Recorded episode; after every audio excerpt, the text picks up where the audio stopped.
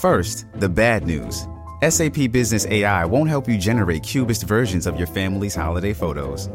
But it will help you understand which supplier is best to help you roll out your plant based packaging in Southeast Asia, or identify the training your junior project manager needs to rise up the ranks, and automate repetitive tasks while you focus on big innovations.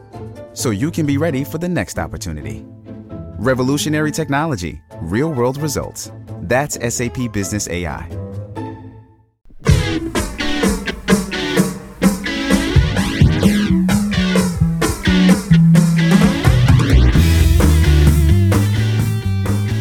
Well, the world champion Black Ferns returned to action last night, putting on an impressive display against uh, the hapless Wallaroos in Brisbane. Several players made their debut for Alan Bunting's side as they look to impress ahead of next month's North American tour. Uh, and of course, the, the possibility of the World 15 edition number one later in the year, which we are hosting in New Zealand. Well, former Black Ferns captain Les Elder has plenty of experience when it comes to beating Australia on their soil, and she joins us this morning to talk about last night's win. Good morning to you, Les. Morning, Smithy. Thanks for having me. No, thanks for coming on. Really appreciate it. Uh, um, what are you up to these days? By, these days, by the by, because of course um, you've retired now. What, so, what's keeping you busy? Yeah, well, I've sunk myself into a bit of part-time work. Obviously, I've got a baby due in two weeks' time, so taking the time to just kind of catch up on a few years of uh, hard work. So, um, yeah, working part time, studying part time, and then just doing a bit of speaking and things like that around around the place. So it's been quite nice. Fantastic, absolutely great to, to hear that. Right, uh, what a performance last night. First up, uh, when you consider there was uh, a lot of new combinations, uh, a lot of um, yeah. relatively new people to the mix. So, what did you make of it? Yeah, I mean, I thought I thought awesome to see six girls get to debut with a couple of them dotting down over the try line, um, which was really cool. Um, I thought defensively they were outstanding. Like the intent that they had at the breakdown, Australia just couldn't really compete with that. Um, it seemed like they were a bit, uh, I guess, I thought they were quite structured to start with, and then they tried to sort of open it up and bring back that free flowing style of rugby we've seen last year, which obviously came with a few errors as expected in, in game number one, but I did find that when they actually got it right, they were pretty, um, pretty relentless. So overall, they'd be pretty happy with that performance. Les, one of the things that you, you, always look at with a scoreline like 50 to nil, I mean, we rave about the attacking side of things because they managed to score eight tries, but the nil is also important, isn't it, in terms of the defence, because that's where it comes from. So uh, that I think that might have been a, a bit of a tick in the column for Alan Bunting last night. Yeah, hundred percent. I think they were that defensive effort from them, um, and you could see the intent in their line speed. Sometimes, you know, a little bit disconnected, but again, first game, that's something they'll tidy up. Um, I thought Ruahei Demant led that line speed really well a couple of times with some crucial tackles. You can see there the dojo work paying off as well. You know, you've got locks like Maia Roos, who's not the biggest framed girl, um, bending Eva Karpani backwards, who's the Australian prop. So, yeah, I mean, some of that work that they've been doing in the preseason um, is starting to pay off, and it, I can't wait to just see it grow and grow. Well, young Sylvia Brunt has uh, captured uh, two or three of the headlines this morning with uh, a really strong performance last night. Uh, what did you make of her at centre? Oh, that's a kid that's just got a massive future. Like 19 years old and doing what she's doing. Couple of, couple of, I mean, her tries were just hard, strong running lines. Um, and she's played a lot, sort of between 12 and 13. So it'll be quite cool to see her get really comfortable at 12. Um, inside Amy du Plessis and outside Ruahei Demant. So she was epic. She was outstanding. It would have been interesting to see what she'd done if she'd stayed on the field. Um, but I also thought Liana Mikaele too, who's another young girl from Auckland. I thought she was outstanding yesterday, both on attack and defence. The balance of her game was unreal. Can you see anything uh, slightly different with Alan Bunting coming in with this performance last night? I mean, can you see his fingerprints on on any of that last night, or is it too early to tell? Um, oh, I th- I thought at the start that they seemed a bit more structured, and so I thought, oh, are we sort of going back to that? Um, but then as the game sort of unravelled, you've seen that Smithy influence come through last year um, start to shine. I thought there was a couple of interesting um, kicking options, a sort of in our own half, sort of contestable kicks that probably didn't pay off. But I wondered if that was something new. And I know Smithy wasn't huge on the big on the box kicks and things like that. Um, but I, I think what they're trying, you know, they've talked about the DNA and how we like to play rugby, and I think that's still where they're going um, with a bit of polish, and I think that polish is just still going to come. Okay, um, in terms of the next couple of years, I mean, do you perceive uh, there's still a lot of rugby to be played this year, just by the by, but uh, I just wonder whether you, you see this as a bit of a changing of the guard or just an opportunity while uh, some of the uh, more senior players uh, take a spell doing other things? Yeah, I think the change of the guard came last year. You know, um, we had so many girls debut for the team, and I'm happy to say I was one of the ones that got changed out. You know, and, and that's just how it is sometimes.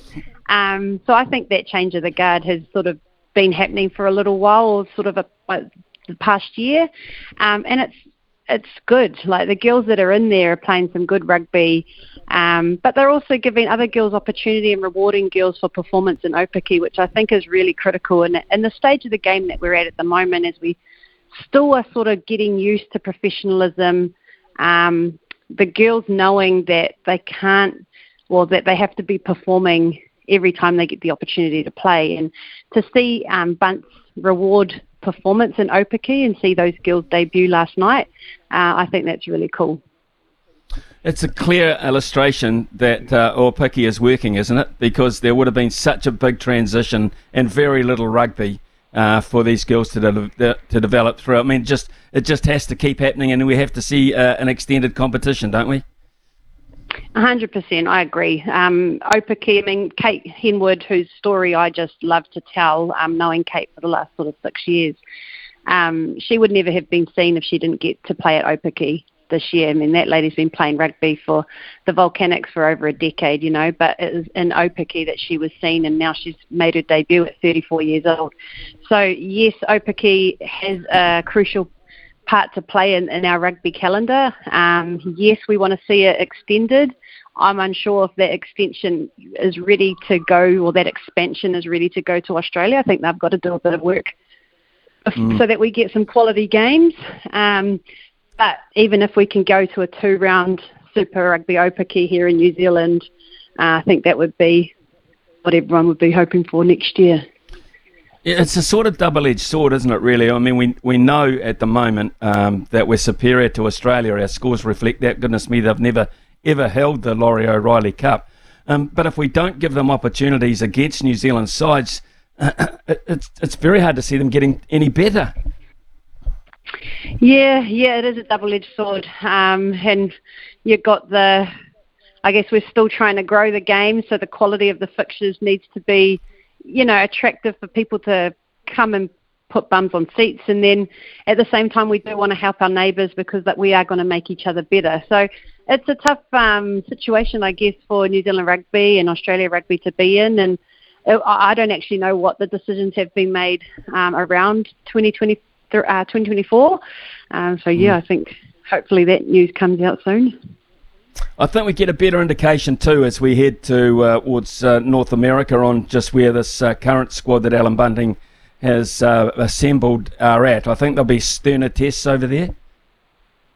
Yeah, I mean Canada. Canada have grown leaps and bounds over the years that I've played in the Black Ferns, and I thought last year their semi-final against England um, was the best game of rugby they'd played. You know, they almost beat England in that semi-final. Um, they're a team that's sort of semi-professional. Um, they've got some amazing athletes in there, especially their captain, Sophie De Goede. So we're definitely up against the greater opposition next week. Um, so it'll be interesting to see too who Bunce goes with because I actually thought the bench made a great impact, especially that front row. Um, Amy Rule and Luka Connor uh, brought some power off the bench last night. So yeah, up against the better opposition, um, be interesting to see who they what combinations they go with next week. Seven and a half thousand uh, turning up to watch it live. I don't know what the viewing figures were, but they'd be very healthy on this side of the Tasman, I'm sure. Uh, you happy that the, the, the, women's rugby brand is growing in between World Cups? Because we're always going to get that level of, of excitement and interest at World Cup time, but it's those mm. years in between which are, are, are going to be, I think, um, the talking point or, or the selling point in terms of the game. Yeah, well, it's a. I mean, in the time that I was eight years in the Black Ferns, we'd never had a game in in Brisbane, Australia. So um, to take it there, and Brisbane's got a strong Kiwi following as well, but also it's a strong rugby um, state. So to take the game there and and to get you know on a Thursday night. Um, was good to see. There's a lot of Kiwi supporters there, I must say, which is pretty cool. But um, yeah, we just need to keep moving on this momentum, you know, and we're seeing what's happening in the NRLW game and the things they're doing to market the game and to really make it appealing. Um, we we could probably steal a few tricks off them, I reckon, but um, yeah, we got to we got to capitalise on this momentum and finally to get the Black Ferns playing games after what maybe six seven months since their last mm. game. Um, you know, we yeah we got to see more Test matches. Oh, look, I totally agree. Some people would argue, look, we haven't seen the All Blacks since uh, what November last or December last year, and here we are uh, going to see them in a couple of weeks' time in July. So I suppose they would argue uh, that against it, but it, but it is important. Yeah, it, it really is important. It, it's so important that, that that it continues on in this vein, and particularly. I think because uh, you know we are the world champions, and if, if the world champions aren't on display, uh, what chance uh, for the game developing around the world? Yeah, yeah, and I mean, I'm, what was really cool, I think, um, to see this year was New Zealand Rugby bid for the WXV, which they were successful in. So to get, you know, the top six te- te- women's teams in the country, uh, in the world, coming to New Zealand in October to play, um, I think that's awesome, and it's going to be a good spectacle and a bit of a, you know, rivalry match, not just with England, but with France as well, who'd probably be looking for a bit of redemption. So I'm looking forward to that later in the year. Yeah, look, I, I think we all are because we, we know that um, England and France, but uh, when you see some of the, the Six Nations women's rugby uh, come through to, on our television screens, I, I, I you know, it, it makes you uh, have a desire to watch us more in, con- in combat with those those teams from the other side of the world. And I think that is so important, like almost a like a northern tour, like the All Blacks have every year. I, I think that should be on the cards almost. Yeah, yeah. I mean, at the moment, right, the I guess the options are are there for opportunities are there for us, and um, I, there's a bit of growth I think to happen in sort of the, the levels underneath the Black Ferns and underneath Super Rugby Aupiki, whether we go with a under 20s like the men's or you know that's what the Six Nations have at the moment. They have a Six Nations under 20s as well. So um, we've got to keep up with that stuff, if not stay ahead of it. Um, but we've got a bit of catching up to do in that development space.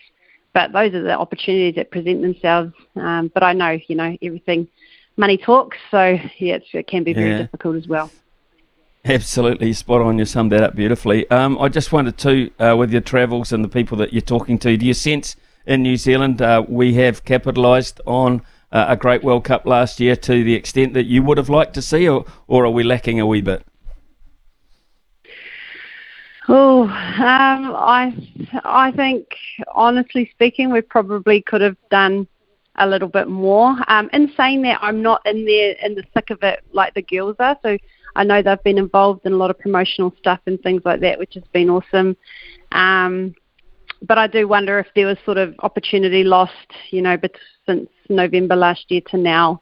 Um, what that what it could have looked like, I'm not too sure. So I do understand that it's it's a fast moving beast, the women's professional game, um, and mm. probably a beast that we're all struggling to keep up with. So uh, I feel for those at New Zealand Rugby that are you know tasked with making all the big decisions, but yeah, probably happy with where it's what we've got to look forward to for the rest of the year, but maybe missed a bit of an opportunity with that momentum. I think.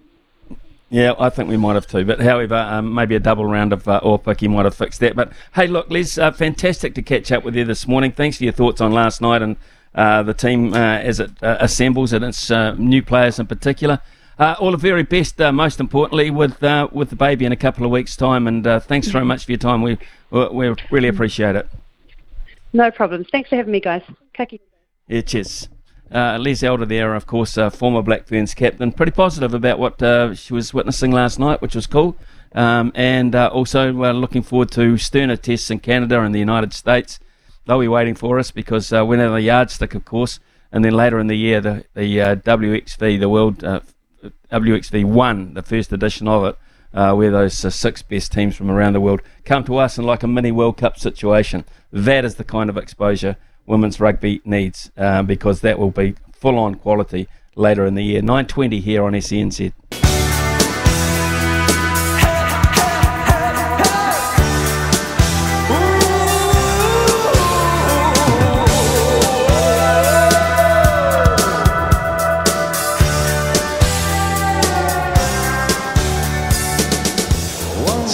Strike, pushes into the covers, and there it is. Another Test century for Steven Smith. His eighth on English soil, his seventh against England in England. It has been a terrific knock from the moment he walked out yesterday, with Australia just in a potential spot of bother. He has been in complete control.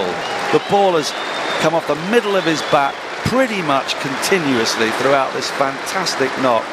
He is the scourge of the English. He is the modern day Bradman. He is a truly wonderful player. Let's ruminate on the height of players for a little while longer. Starc is in. This is clipped away through mid wicket.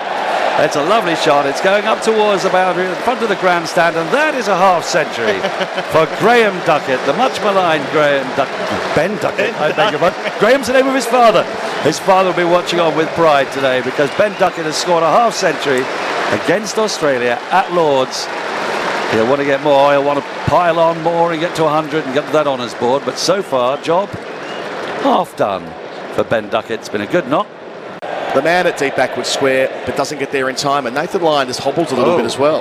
What's He's gone straight to his right leg. Oh, please. I think he's fine. He's back now throwing the ball down, but he is reaching for his right calf. No, no, no. So he was coming in off the oh, rope. We're going to need a replay here for tyre power, clean bowled saving. So it was a genuine top edge from Duckett. Lyon was in off the rope and then had to pull up before the ball got in, anywhere near close to him. And he's oh, hobbling. And well, yes, that looks like a that looks like a calf. Yeah. they're gonna Face have- value, he's hobbling. They're going to Yeah. have to help him off the field. He pulled up like it was a hamstring or a Where's calf. Jonny Bairstow? He He's- could help him. Clutching below, below the knee, but Oh, and he's signalling to the dressing room. Oh, no, oh, he's he's in in huge serious shorts. he Yeah. trouble. gone. Oh. This, this is a massive blow for Australia. Duckett, top edge, could be caught, is caught! He is out too short of a century. Down fine leg's throat, that fine leg being David Warner. And he turns to the crowd and celebrates. And now he's mobbed by his teammates. And Ben Duckett cannot believe it. He dawdles towards the pavilion, too short of what would have been a maiden Ashes century. The game swings again. He's bowling here to Root, who hooks this away, doesn't control it, could be caught, and it has been taken low down by Smith. Diving forward.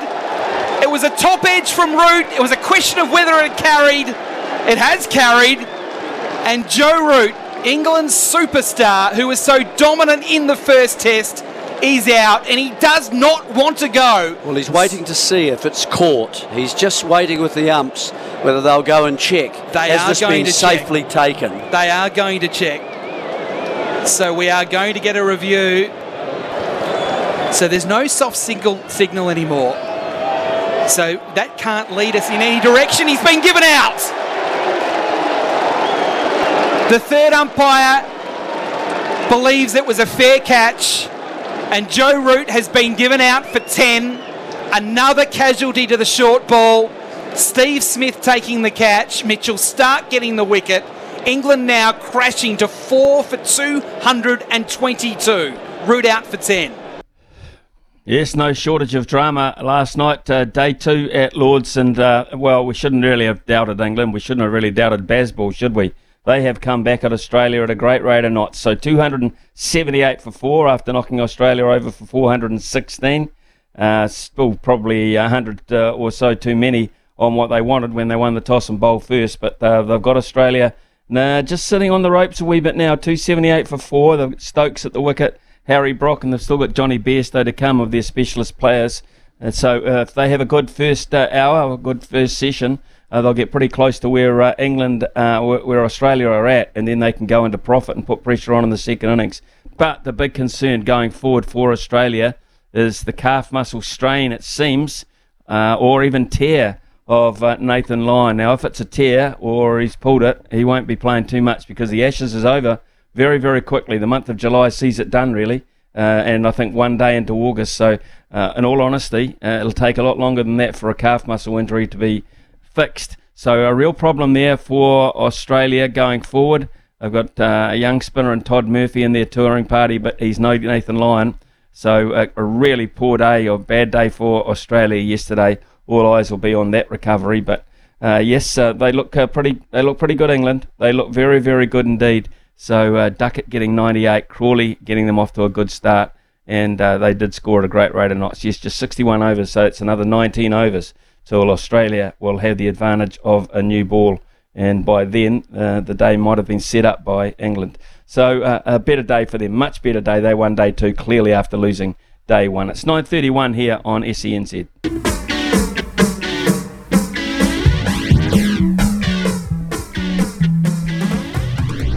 It is 9.33 and uh, we're going to cross the Tasman now to uh, talk about uh, a really odd piece of going on, I think it's fair to say, in uh, the horse racing industry. Uh, we're going to talk to Jayne Ivill. Of course, Jayne uh, is a former jockey here in New Zealand, a former horsewoman, and also a very fine presenter of racing in Australia. If you watch racing on a Saturday in particular, you'll see Jayne coming out of the meetings with her assessment of the horses, the form, etc. Uh, but this morning was a uh, slightly different uh, subject to talk about. Jayne, uh, good morning to you, and thank you so much for your time. Good morning to you too. Yeah, no, pleasure to join you this morning. Well, it, it, it would be, uh, apart from the fact we're talking about something just a little bit odd, and it involves a young New Zealand jockey by the name of uh, Wiremu Pinn. Uh, a lot of people call him Billy Pinn over here. Uh, tell us about this weird saga that's unfolded and what's happened as a result of it. Well, it has been a, a little bit of a different one. Um, as people in New Zealand would know, Billy Pinn has put together a terrific record as an apprentice in New Zealand, and an opportunity arose for him to come over to Australia and ride. And unfortunately, well, fortunately, unfortunately, the apprentice system in Australia is very different to New Zealand. So when an apprentice in New Zealand wins a race, doesn't matter where it is, it goes on their tally of wins. So the more wins they have when they hit the, their mark, they decrease their claim. Um, in Australia, it's a little bit different because they work in two systems. There's sort of a country and provincial claim and a metropolitan city claim. And with Wiremu, when he came over here, a lot of his wins weren't classified as being metropolitan wins. So he went to the city here in Australia and, and apparently claimed three kilos. Um, unfortunately, when it was questioned, it seems to be that there was a little bit of an error in the way those wins were calculated. So, from what I understand, is that it's only at Group One meetings that wins can be accumulated to come off of a metropolitan claim in Australia. And what they have decided in their report is that there was a little bit of miscommunication between NZTR and between Racing Australia, where they perhaps weren't precise enough in the details that they required. So, unfortunately, the original numbers were incorrect. Um, a surprise nowadays, isn't it, that you think that that, that could happen at that sort of level? But unfortunately, it did. They've put their hands up and admitted that uh, perhaps they that Racing Australia could have been um, a little bit more clearer uh, in, or in Racing Victoria should have been a little bit more clearer in the instructions that they gave to NZTR. Either way, what has happened is Wiremu Pinn had had 29 rides, I think, here in Australia with a three kilo claim that he wasn't actually entitled to. He should have come over here and been a two kilo claimer. And so, therefore, all the horses that he had ridden in that period have been disqualified. So, it's basically like a rider weighing in light um, because he obviously carried a kilo less than what he should have on all those horses. Ultimately, I think the right decision was made. Um, RV have not called back the prize money won by those horses that were disqualified, and they have uh, paid out or will pay out in the next run the prize money for the horses that obviously finished in behind in the placings. I guess the only negative in the situation is um, people that had mares or fillies that won at city level, and I think there were three that now lose that city win. So that is quite valuable for them as a brood mare. But that's probably the only negative in the situation, and probably the right decision was made in the end. So, Jayne, in terms of uh, Billy Pinn, um, what have uh, Racing Australia or Racing Victoria determined there? Any fault with him? Uh, and uh, absolutely other, no what, fault whatsoever. Okay, so that's so, cool. So, look, what will it, it the, the attitude deter- be? Yeah, the attitude be of the other jockeys, etc., towards him now. No resentment. No, absolutely. No negativity, no resentment. It was just a really unfortunate situation. Obviously, Billy would not have been aware um, just because the calculations are so different in the way that um, in the way that you determine whether a win in New Zealand is a metropolitan win or not. So mm. Billy would have been completely unaware of that calculation, and obviously in good faith rode believing that um, the jurisdictions between Australia and New Zealand would have got that sort of information correct. So um, he is by no means at fault at all in the situation. Um, he's probably just a little bit caught in the middle, to be fair. Um, and yeah, there's there's no resentment, no hard feelings. Move forward. He's doing a great job over here at the moment. I would imagine, therefore, Racing Victoria will look at their processes pretty carefully. I mean, yeah, you, you, could imagine it sort of happening in years gone by when a lot of the racing records, etc., were handwritten and you relied on, on that kind of information. But now everything is so uh, it's so technically put together that it would be very hard to see how a mistake like this could have possibly been made. So they'll have to review their system a wee bit, wouldn't I they? I think I think the entire system will be reviewed, not only obviously the communication between the two countries, but I think the way that um, that Racing Victoria look at, at their apprentice claim system as well. Um, obviously, as I said, they've put their hand up and said that that the wording that was used when they went to New Zealand and asked for the information was not clear or precise enough. So everybody has actually acted in good faith. So the information that NZTR have provided is what they believed they were being asked for.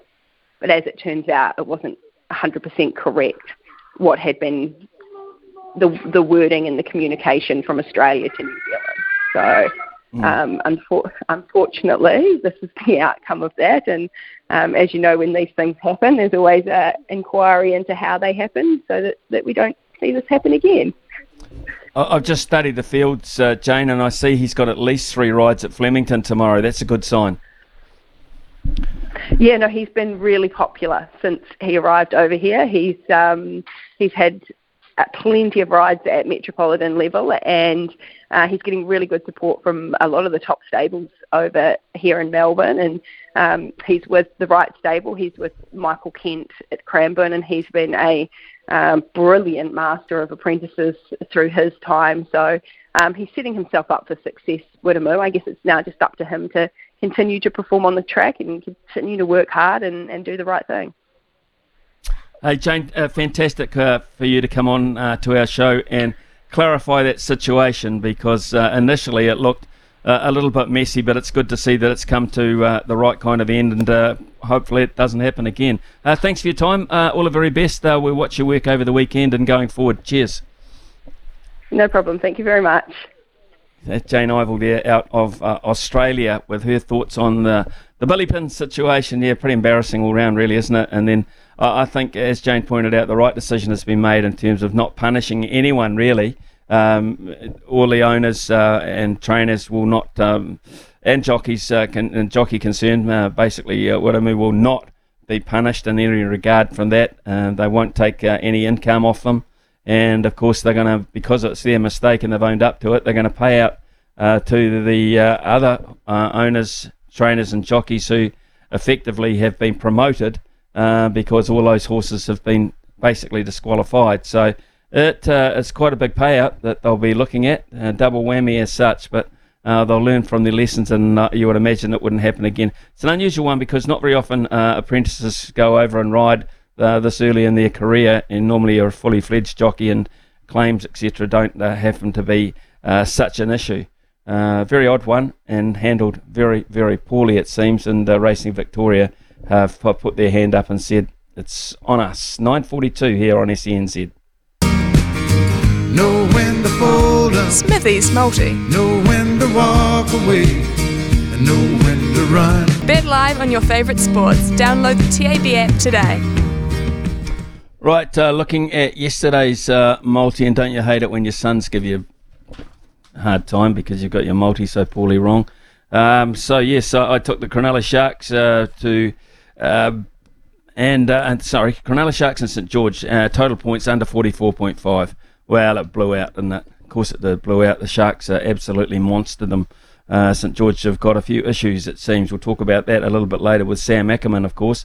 Um, and uh, of course, uh, the Tuatara uh, to beat the Ears, Well, they did get up and beat them with the handicap of minus 10.5. So it would have been okay if I'd have gone a little bit braver in terms of the points with uh, Cronulla. No, today, uh, well, there's no rugby on of uh, any substance, so uh, let's uh, talk about uh, three games of rugby league over the weekend. The Warriors to beat the Rabbitohs tonight at $1.57. Confident about that.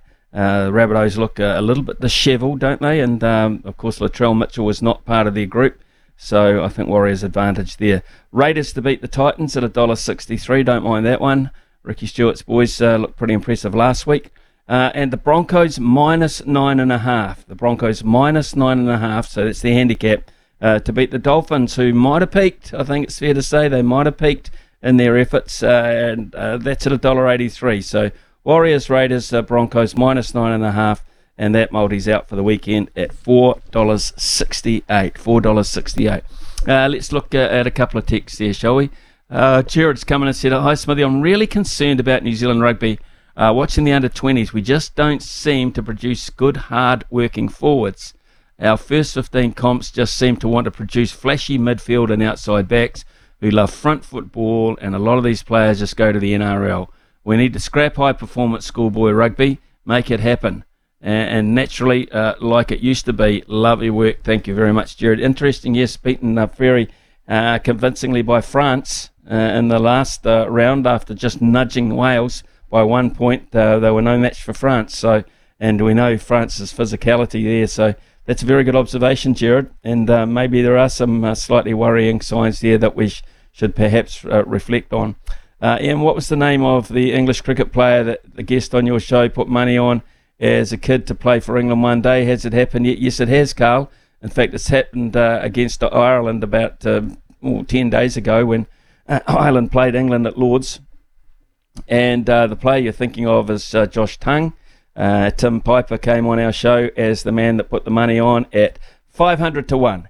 Uh, he put uh, 100 quid on and won 50,000 pounds. Well, Josh Tongue is actually playing against uh, Australia for England. Got three for 98.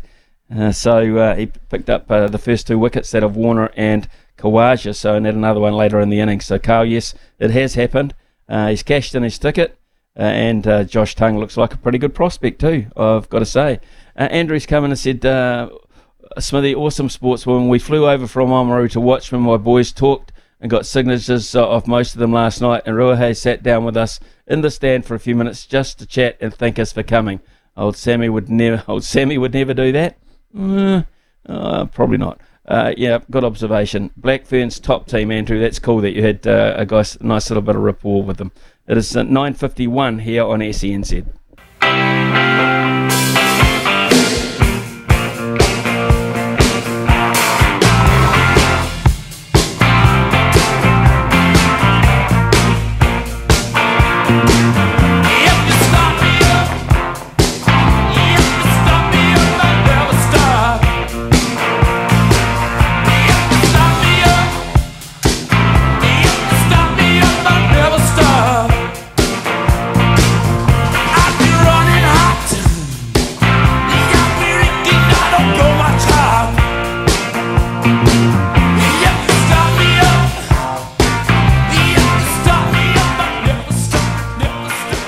Reminds me, with the Ashes being on, uh, Mick Jagger loves uh, a bit of cricket. He's a member of Surrey, so he'll be uh, at the uh, Lord's Test. There's no doubt about that. All the dignitaries come out with uh, Lord's Test matches, so it, uh, I think if you're watching the coverage, you'll see plenty of famous people. It is such an occasion.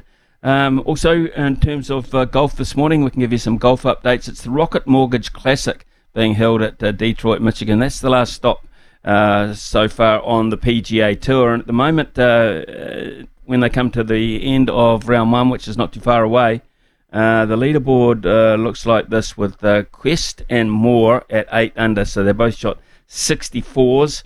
And then there's a host of players at 7 under with 65, including uh, Ryder and Bennett and Schenk and uh, Sa. Um, and then you get uh, down to 6 under where you're looking at uh, Collin Morikawa and uh, Rickie Fowler. Uh, so it's not, uh, in terms of the strength of the field, it's not one of the strong ones.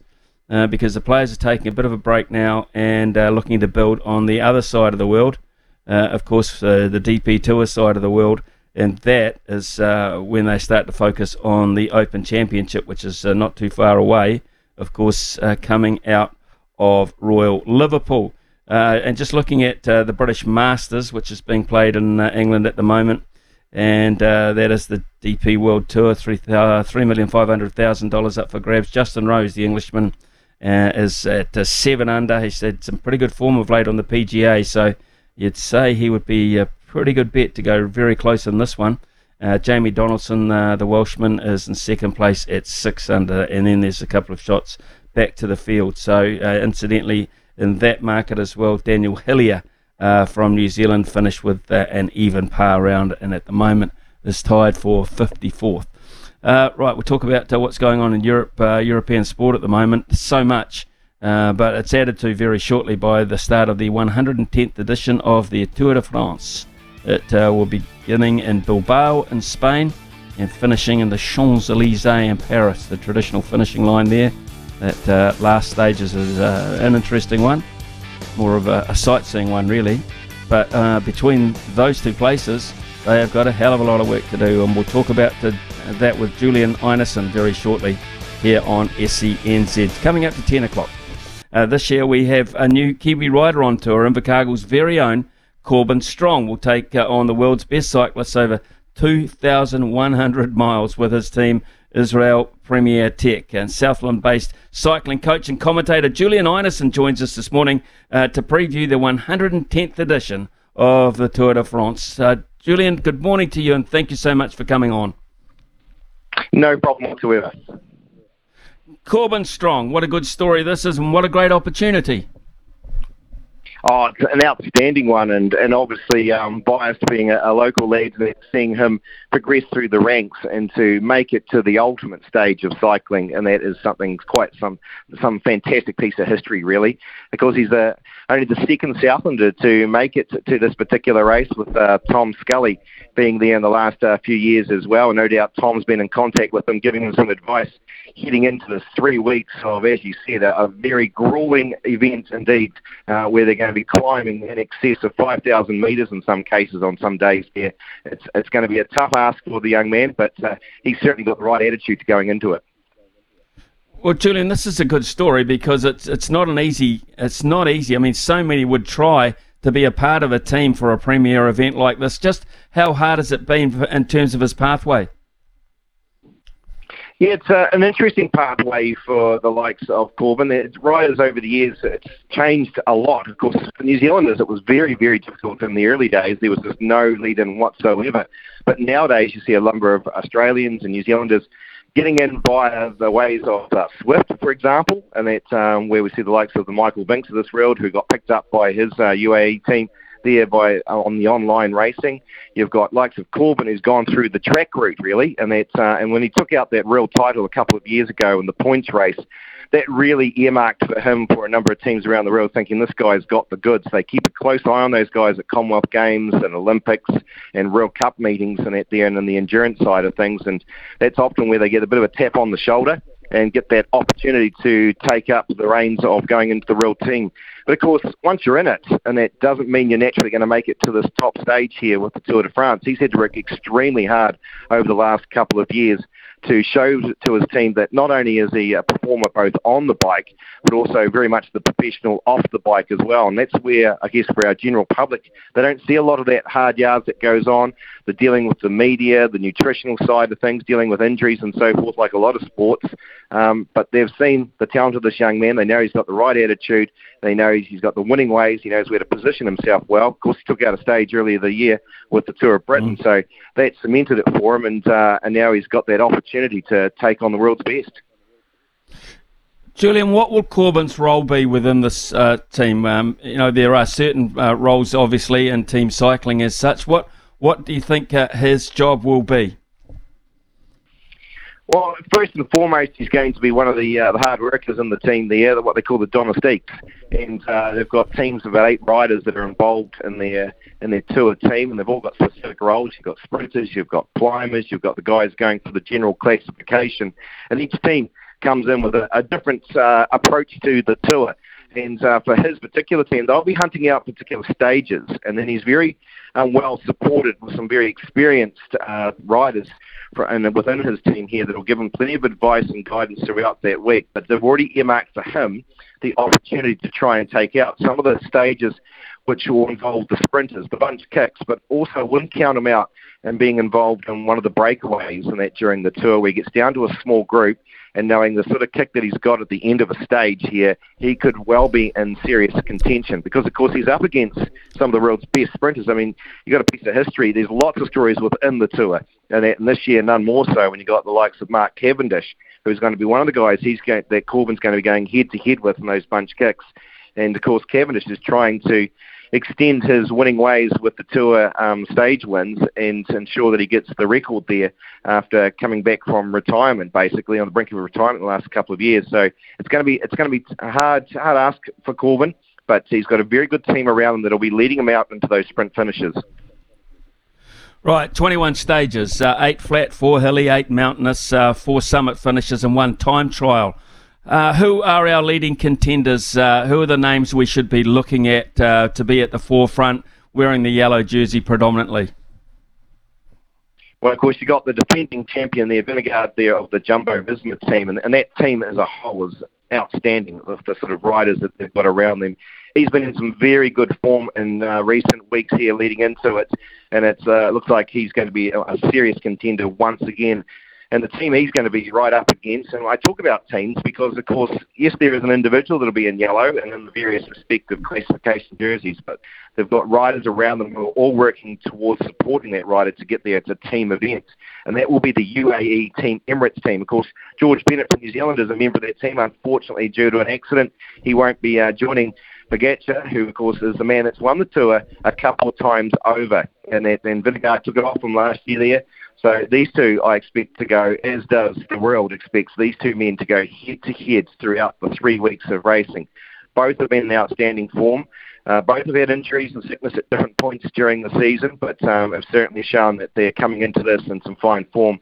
Um, Pogacar, of course, is taking out the Slovenia National Road Race Championship and time trial just in recent days. So we know he's very much ready to go. And in his own words, he said he's got nothing to lose. He's not coming in as a defending champion.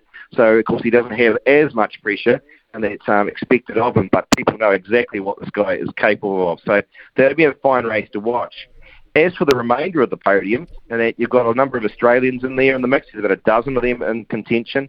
Uh, Jai Hindley would be one of those guys from the Bora team that would expect the 27-year-old, and that um, doesn't have a lot of experience when it comes to the big Grand Tours as such, and that um, but has certainly had some good results uh, over the last few seasons. Um, Landa from the Bahrain Victorious team. He's been around for a number of years. He's one of the, the old heads, and experience counts for a lot in any tour, but particularly in a Grand Tour. At 33 years of age, this guy is still pretty experienced. He's had five appearance, appearances in the tour, and he's got fourth in 2017 and in 2020. So I'd expect him. And a young man that's uh, fairly erratic with his uh, riding, and but managed to climb up to fourth overall last year, and then will have the hopes of a nation on his shoulders will be Gaudu, and that's of um, Israel, oh, sorry, of Israel, of uh, the French capital of France, and that there they'll the, the guy that uh, they'll be looking to try and emulate the results of the French back a long time ago when they took out this tour. But it's been a very long time since we've had success from the French. So he's one of them in there that'll be trying very hard to get himself on the podium. Julian, uh, what will be the stages in your mind? Uh, looking forward to the fact, I mean, they go across uh, the Pyrenees, the Massif Central, uh, Jura, the Alps. Um, what are the deciding stages for you, uh, you think, uh, in terms of working out the eventual winner? Well, I think the second week of the tour is going to be a particularly nasty one for these riders, and that's where they've got a lot of climbing. As I mentioned, for some of these stages here, these riders are going to be climbing in excess of 5,000 metres um, in elevation, and that's and that's and they're going to have to back that up day after day after day. And then when they go over towards the Tourmalet and so forth, and there's some significant climbs. So I think really there's no one particular stage, but more the fact of having to back up um, three or four stages within a, in a row there. Um, the sprinters are going to have, like the Corbin them, it's going to be tough. And the, the medium-sized climbs that he'll be fine with. Those big climbs, of course, they've got to make a time cut each day, and that's based on a percentage of the winner's time across the line. So they've often got their own little race to try and time that to perfection to ensure that they can get themselves through that final uh, kick into um, France, into Paris, I should say, and that's um, for the traditional finish there. So that second week, I think who will start to really see the GC contenders emerge. Um, however, and that as a number of the top guys have said, and, and Pogacar being one of those guys, that they're right from day one. This year there is no individual time trial, there's no teams um, time trial. Instead, it's a relatively lumpy sort of a circuit that they'll be doing, and uh, and that straight away could see some time gaps starting to open up. I mean, this year's tour is only offering the one time trial, which is a mountainous one, and that could be a bit of a difference there for a few of the key top three or four riders at that point in time, and whether you can uh, not necessarily win the race, but you could easily lose the race at that particular time if you're not having a good day and not backing it up. Interesting, there are two rest days. I was uh, looking at the calendar this year, one on July 10, uh, one on July 17, so a week apart when I say rest days, what what does that entail for a, a cyclist uh, when you're competing in an event like the Tour de France? Yeah, well, if we talk about our top contenders with Pogacar and uh, for example, they'll have quite a lot of media commitments, and that, which is not ideal for them, and that uh, they obviously rest is foremost for these riders. But when I say rest, it's quite often active rest. I mean, there's been accounts of riders over the years who have gone out and done motor pacing, and that, which is literally you go out on your bike and you're in behind the motorbike or in behind a car with its boot open, and it's uh, there, and they'll do over 100 kilometres because again talking about riders being able to back it up each day the body can react quite differently for each of the riders there and um, as much as the, the body's screaming out for rest and it's, uh, if you just don't quite get that balance right between the sleep the nutrition and just actively keeping the legs just turning over after an actual rest day, you can actually see quite often a number of riders actually struggling a little bit for the next day or two. And again, that uh, is a danger time for some. And then if they're having a bad day and their and their key competitors are actually bounce back pretty well with it, there they can lose some big time. So it's a funny old one in terms of how the body will react, and each rider will have their own specific ways that they'll try to approach it. But for the vast majority, they'll do a ride of some sort. Um, as I said, can vary between you know an hour or so out on the road to being out for three or four hours. You mentioned Mark Cavendish before, and uh, he's been threatening to retire for some uh, period of time now. Uh, I just wonder when he does go, and it may be at the end of this tour, what will his legacy be? Because uh, probably one of the best known riders still competing in terms of uh, New Zealand people watching on. I mean, it's a very familiar name. Oh, absolutely. He's um, a real legend in the sport, and, and this will be his last uh, Tour de France net there. And uh, it's his 14th time that he's going to be fronting onto the line and to be riding for his new team this year of Astana. It'll be interesting to see how they combine as a lead-out train for their sprinter. And as we mentioned early on, I mean, this is where his ambition is to claim his 35th stage win in this particular tour, which will surpass the record of a name that a lot of your listeners will well know in the sport of Eddie Merckx, who did it all, from mm. whether it was a bunch sprint, whether it was a climb, whether it was a time trial. And Cavendish, uh, of course, he won into Rome in, the, in recent months in the Giro, and then on the final days, confirming that uh, his 2023 season it is his final season, and that he was actually shouldn't be written off. That he's actually still a guy who should be seriously um, a contender for some of these bunch sprints. But he's going to have to work it just right. He's got a few opportunities, but there's not a mass, as you mentioned earlier on. A lot of the course is very lumpy. and that, so it's going to make life very difficult. But a man of his experience, um, he knows how to get himself around three weeks of a Grand Tour, and as I've said before, experience can um, cater for a lot of that when it comes to these major tours here, both on and off the bike. But uh, he will leave a legacy that, uh, to be, I honestly can't see that being broken by a number of riders in the, in the current formats, and that's uh, in terms of the sprinting ability at least.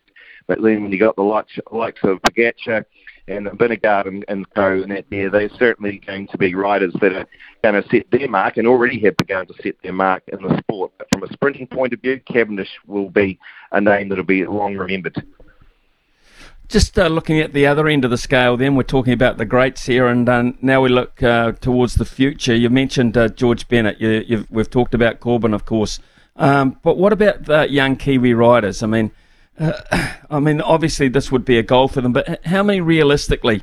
Uh, how's it looking at, at, that level now in terms of um, development of our riders towards this kind of stage?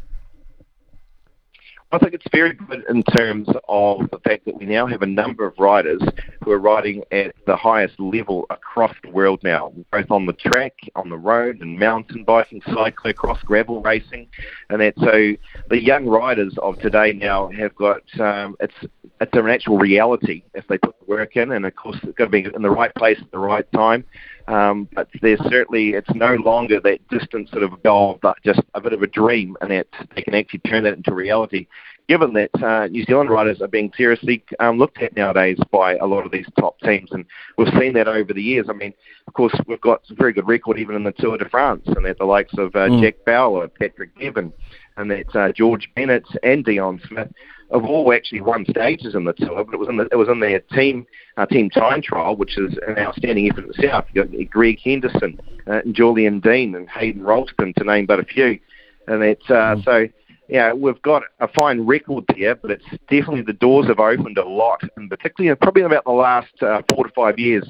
Uh, the Australasian riders have said the Australians and the Kiwis, and then, of course we've got two this year. Dion Smith back in there again. This I think this is about his third uh, tour.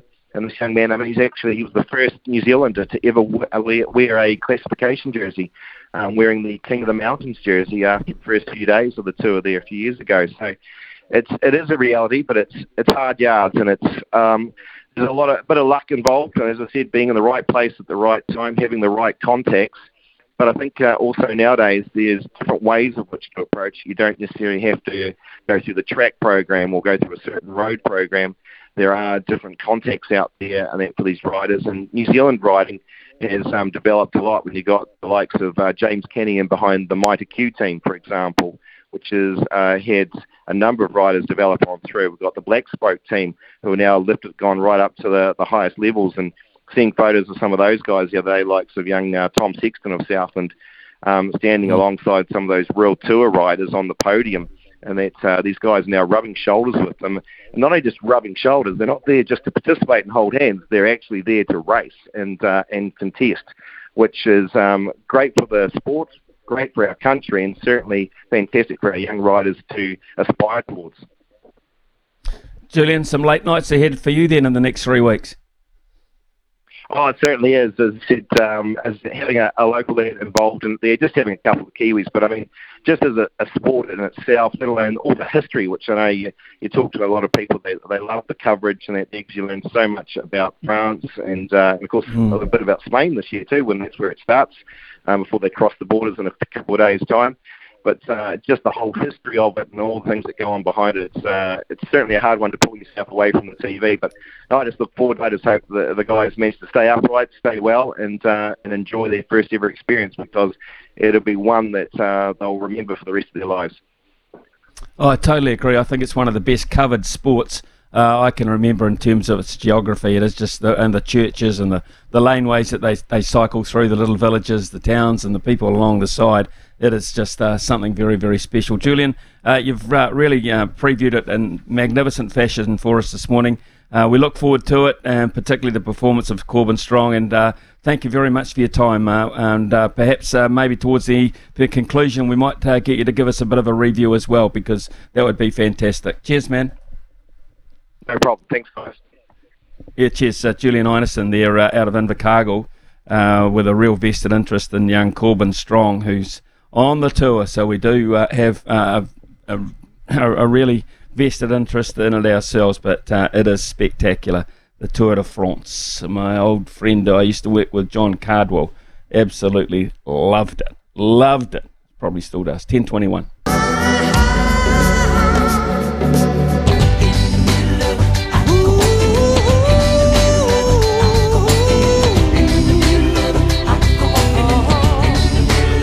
In the middle of the night, I go my sleep. From the mountains of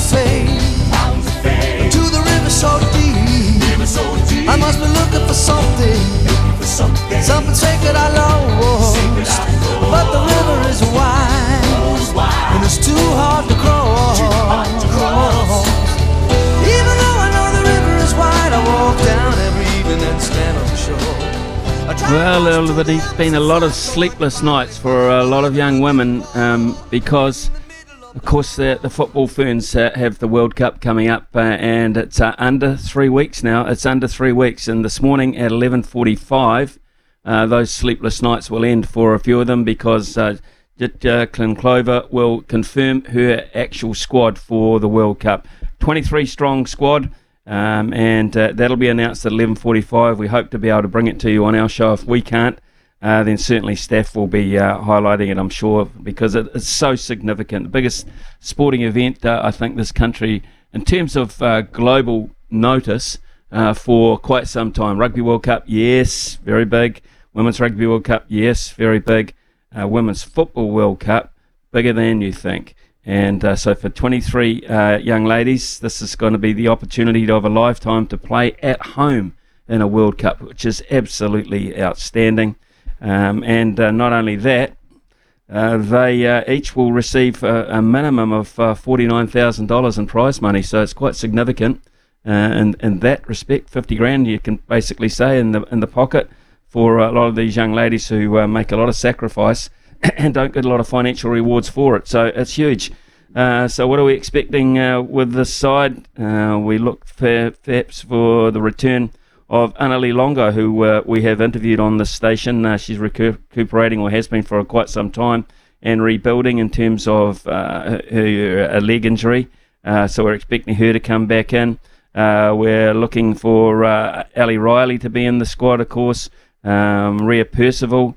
Uh, the possibility of her back in the midfield as well with uh, Malia Steinmetz and uh, maybe Betsy Hassett, Olivia Chance. That makes it a very strong midfield.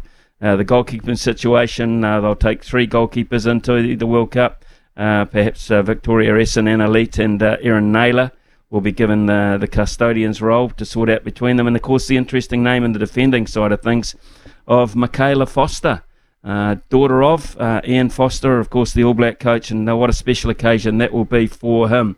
Um, I would imagine through some of the tough times he's had in the last uh, six to eight months, uh, the continuing rise of his daughter Michaela through the ranks very quickly into a World Cup situation would make him exceptionally proud.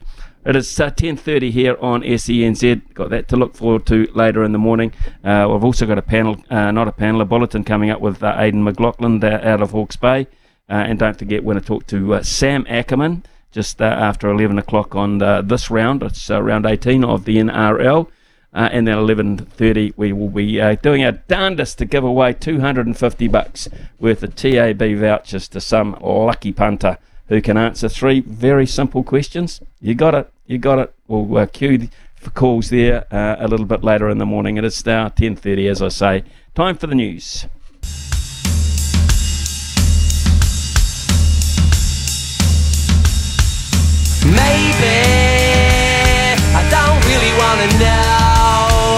You got cause I just wanna fly lately. Did you ever feel the pain in the morning rain as it soaks you to the bone? Maybe I just wanna fly, wanna live but don't wanna die. Maybe I just wanna breathe.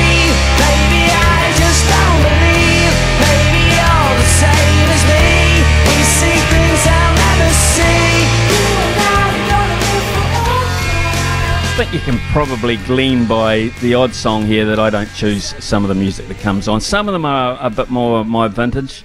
Uh, we did have a bit of Vera Lynn the other day, but that was extremely sarcastic from Brian. Um, so uh, we just have a variation of music to get us uh, through the morning in, in and out of things, uh, including uh, a couple of texts here. Uh, hi, Smithy. We lost the under 20s. Uh, also, Georgia beat Argentina and Italy beat South Africa. Uh, that's big. They are big results. Really, really big results. Uh, Anthony, thanks uh, for filling us in on that. Uh, I think they're great results, personally. great results in terms of the future of rugby. they want it to be global. Well, they're certainly global results. And if they can develop their under 20 talent, the likes of Georgia and Italy and those teams, and uh, turn it into uh, decent World Cup talent, that is something very, very special. So uh, thanks for filling us in on that. Uh, Kevin, as always, uh, gives us uh, at least one text today and sums up the situation beautifully for us. morning, Smithy. Ashes game and series changer with Lyon being gone. I totally agree with you, Kevin. If, if, Nathan Lyon is gone for the duration with a calf injury, not just this test match, but the rest of the series, um, uh, really does uh, start looking towards uh, England, of course, uh, without a specialist spinner themselves, uh, with losing Jack Leach and uh, having a, a pretty crocked uh, Moeen Ali in the group. reluctant too to be playing Test cricket, to be fair. and now, if Lyon goes, that is a huge element. I mean, this, we're talking about a guy who's played 100 consecutive Test matches here. 100 consecutive Test matches. so um, he's there every day. His first pick. And if they don't have him, uh, what will Australia turn to there? Particularly in this Test match, they'll go to Travis Head, who bowls a, a little bit of spin, uh, and of course to Steve Smith. But they're not match winners with the ball. Neither of those two with the ball. So uh, Kevin sums it up. If England get a lead here, say 150 plus, it will be an interesting finish. Starc Hazlewood would need to bowl a lot better. Uh, they got pumped. Uh, Starc uh, going for eight and over, and Hazlewood not many less. They got absolutely pumped. Uh, so uh, they'll, they'll go after them, they'll target them, and they'll target the part time spinners. So if Harry Brook, who's on 48, uh, he's the ace in the pack according to Kev. If he gets 100, uh, it's all on. And in terms of uh, poor old Wiremu, uh, Pinn, poor guy, when I saw that that he still had a three claim, I thought, hey, things must have changed, but they obviously hadn't. Wiremu is riding well. He will bounce back. he will bounce back, and he's got three rides at Flemington tomorrow uh, for us to keep an eye on. Uh, take a short break. When we come back, it'll be uh, bulletin time with Aiden McLaughlin. Brandt are experts in agriculture, covering your equipment, parts, and service needs to help you succeed in your field. Summer or winter, he's the voice of sport in Aotearoa. This is Mornings with Ian Smith on SENZ. Turn up the volume. We're crossing live to the sports desk. What's fresh? What's making waves? Let's find out. Uh, right, uh, let's get uh, to the bulletin with uh, Aiden uh, McLaughlin. And uh, Aiden is out of Hawke's Bay, of course, and very vested interest in all sport, but particularly in the Ashes going on at the moment. Aiden, good morning to you. what a turnaround last night. We were actually having a beer, Aiden and I, last night, thinking about the fact that um, England needed to have a, a, really good day, and, mate, they duly obliged, didn't they? Yeah, morning to you, Smithy. They certainly did. I think it's. Um, well, what are we? Two days into the second test now, and if, the, if there's going to be so many swings and roundabouts in this series for the, rest of the time that the Ashes are on, it's going to keep us all on tender hooks. But yeah, it was a real good comeback by by England yesterday. I think day one, I think we'd all agree that that was probably their weakest uh, day in terms of their performance and, and even their attitude since Stokes and McCullum have been heading up that England uh, team. But they really came back well. You know, they, they ended up taking the last seven Australian wickets for 100 runs. Um, and I think they would have been, if, if you'd offered uh, a total of 416 at the start of uh, the play yesterday, they would have taken that. And then they went on and they, they batted reasonably well. I think they, I think they should probably be a little bit disappointed, in fact, with the fact they lost four wickets in the end. Um, I think that uh, Pope, Duckett, and Root, they probably all got out playing shots that they didn't need to play. You know, I think that the, the Australian bowlers in the end, when they didn't get any early success, they they probably played to those English egos a little bit and uh, gave them some short stuff, and uh, those three in particular couldn't resist it. What did you make of uh, some of these bowling figures? I mean, Mitchell Starc, absolutely, he can be loose. he can be a bit vulnerable, but you pick him on the basis he bowls those magnificent deliveries every now and then. And Hazlewood, who's never been collared to that effect. Well, what about those bowling figures? Well, it's interesting. Before when we found out that Starc had been uh, picked prior to the start of play, um, before we even knew who was going to bat or bowl first, someone actually said to me, Starc is either going to run through them or he's going to go for naught for 125. And it did seem to have that kind of feeling about it. But yeah, he went for I think just over six. Um, Hazlewood just under six. It was really only Nathan Lyon, and I'm sure we'll get on to him in a minute. Nathan Lyon and, and Cummins that actually kept the the innings from completely running away because it's very unusual, as you say, for Hazlewood in particular to go for so many runs. Um, even Green was very expensive off his seven overs. I think he was one for 43. So again, very expensive. Um, but yeah, and this is the problem with this. Um, I guess this England batting lineup. They can take the game away from you pretty quickly if they're allowed to. And yeah, they're not afraid of going after the big names, the big reputations. It doesn't matter to them.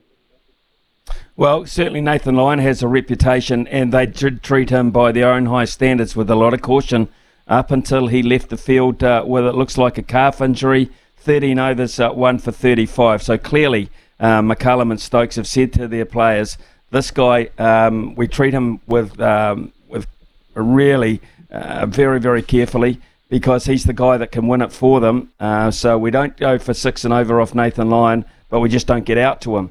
Uh, but now that it looks like they might not have to worry at all, how much of a bearing could it have, not just on this Lord's Test match, but on the series, in your viewpoint?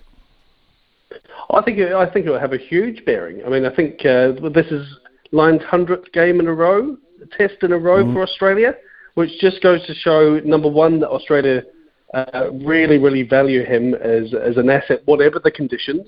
This is not like um, you know we've come to be accustomed to with a New Zealand Test lineup where at home they simply don't play a spinner.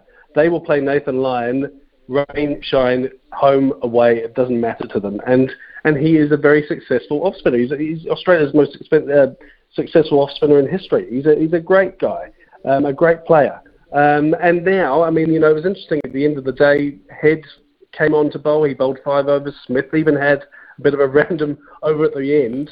But I was kind of thinking about it after play, and you know, if we, as expected, see that he's going to be ruled out for the entire series, what do Australia do? Do they do they actually just bring back Scott Boland, you know, that he was probably a little bit harshly dropped for this test. Do they suddenly think, okay, we'll go for an all-seam attack, or do they, and they make do with some some overs from Head and Smith, or do they bring in a specialist from the squad? I really don't know what they're going to do. It might be a case-by-case basis, depending on what sort of um, pitch they've got in front of them. But the big mm. picture, big blow for them with Lyon being out. Yeah, I look. I, I think it'll change what uh, the strategy will be in terms of what England require from their ground staff. So they'll say, look, we don't order a pitch, we just uh, turn up and play on it. That is rubbish. Uh, they'll have had plenty of chats uh, to the various ground staff, and uh, if Nathan Lyon is not part of the Australian setup, um, I would imagine we can go a little bit drier on the basis that. Uh, they, they haven't got a spinner that's going to roll us in, in days three and four and five. Right, let's also look at other cricket as well, and concerning our White Ferns, who have got a pretty strong side on a tour of uh, Sri Lanka, who they had never lost to until the other night when they got thumped, absolutely thumped. What did you make of that? Um, and what are you looking for to an improvement today? Yeah, well, it was, a, it was an interesting one. It was rain delayed. I think it ended up being a 29 over a side match. So it's that kind of that interesting length of game kind of in between um, your, your, T20, which they play a lot of, and of course your, 30, your traditional 50 over, which which they're there for. Um, but I actually thought they posted a reasonable total. You know, they, they got over six and over in those 29 overs. And I thought at the halfway stage they were probably quite well positioned. It's always difficult, especially when you, you haven't played somewhere before. It's difficult to go in bat first. You know, what's a good total? Um, so I actually thought they'd done all right. But then, of course, uh, the Sri Lankans showed it up to be um, not enough. Although, you know, the, the Sri Lankans, they won by nine wickets, but um, there was only, I think, an over or so to spare um, in terms of the knocking off the runs. Um, but I guess it probably shows how important this sort of tour is that they get more experience in the likes of Sri Lanka because the, you know there's a number of global tournaments going to be in the subcontinent over the next few years, and I, I know that um, Ben Sawyer in particular is very conscious of that fact. He needs them to get used to those pitches, those conditions. Um, what do we want to see tonight? Well, hopefully we get a full game in and there's no rain interruptions, but I think they've just got to be pushing things a little bit more. You know, we, have seen that um, the, the, the runs that they got the other night wasn't enough, but more worryingly for me is that they only took one wicket. So really, they've got to get these these spinners working. Do they add another spinner in? You know, does Leigh does Kasperek come come in? It'll be the first game she's played in a long time, but now she's back in the squad. You would imagine that Sawyer and Devine will want to have a good look at her. So I mm. think really, yeah, we just got to see more out of these spinners and maybe even an extra spinner. Radio Warriors Rabbitohs uh, tonight, uh, game two of round 18 of the NRL. Warriors pretty heavy favourites at the TAB. No Latrell Mitchell for the Rabbitohs. How are you seeing this one, Aiden? Yeah, I agree. I think uh, you know uh, Warriors in fifth on the table, and uh, the Bunnies down in eighth. But you know, there's only two points separating them on, on the table, and I think that is the great thing about this NRL. I think between first and ninth, there's only four points separating all the teams. And even if you go a bit deeper down to 12th, there's only six points separating all those teams. So, um, based on form, uh, Warriors three straight wins. Bunnies conceding a lot of points recently, as you say, Latrell Mitchell out. Um, I think at, ho- at home the, the, Warriors are justifiably strong favourites, and I, I, do think they will go and win, and I think they'll win pretty handily as well. I just think um, the, the the fan mojo the last three weeks they really have. Not that they were playing badly before, but they just had a few little setbacks um, uh, results wise. But I think I think things are looking really good, and I think they've got a really good chance to go on a good run here and not only cement a top eight place, but really cement a top four place. I think I think it's there for the taking for them this year. Yeah, I think we've gone past the point now of um, credibility in terms of their season. Uh, I think we've gone past the the despair stage as well. I, I think they've earned the right now to uh, to be a, a, a highly anticipated event. Actually, the Warriors, to be fair.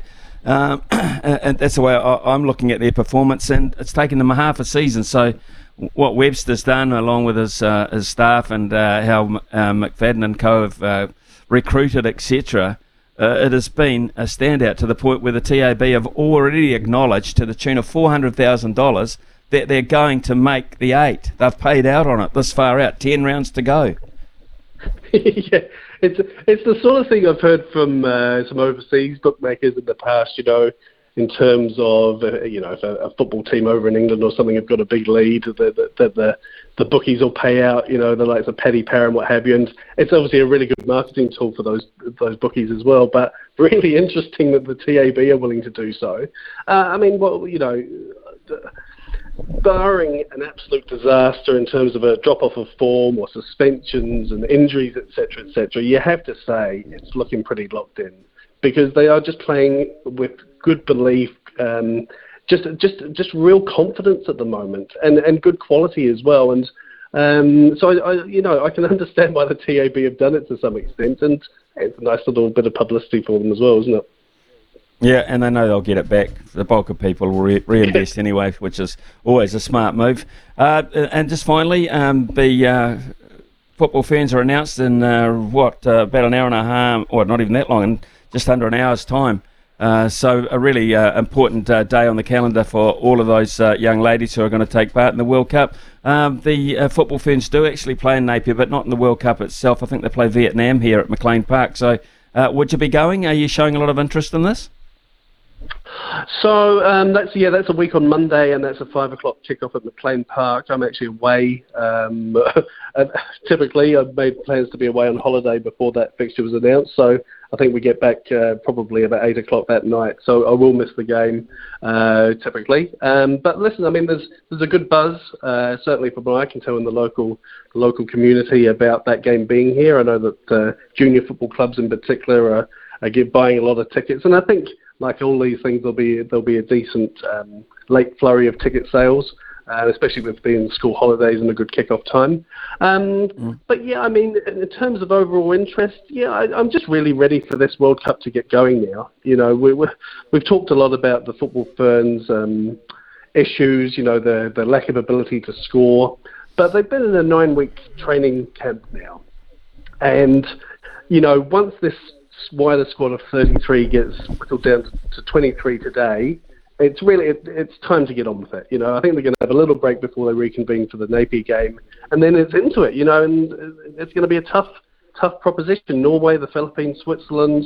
Um, but I just yeah, I'm just really looking forward to get on with it now. Hopefully, good crowd for the Vietnam match. Hopefully, a win, and it builds up a little bit more momentum not only for the team, the squad, but also the, the, the following public.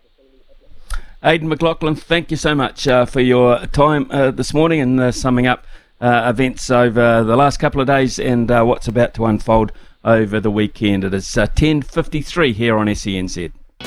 Right, let's get straight across to Pip Morris on behalf of the TAB. Pip, what are the odds on available today? Good morning, Smithy. Well, I can tell you for the Ashes, England's taking the most money in the series winning market there at 335. So if you're wanting to play that, nice odds there. 1.6 was put on the Warriors, 13 or more to win tonight at $3.50.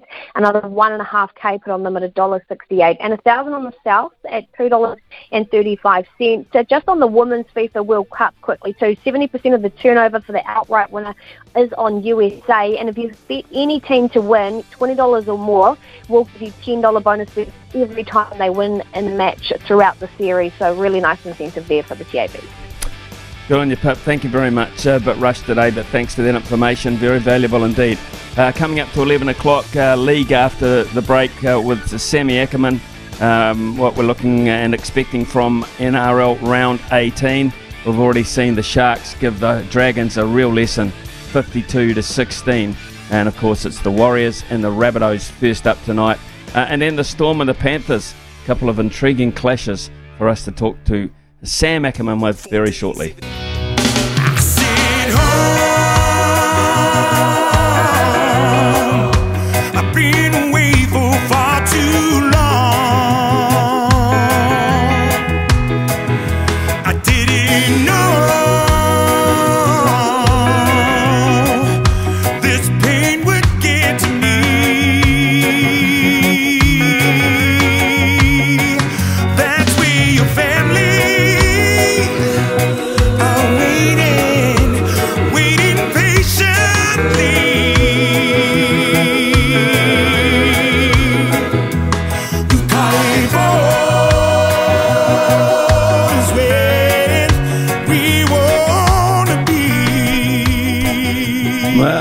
Not sure it's been the lucky omen, but uh, really it's been a terrific season for the Warriors, and it uh, will continue tonight uh, against uh, the Bunnies.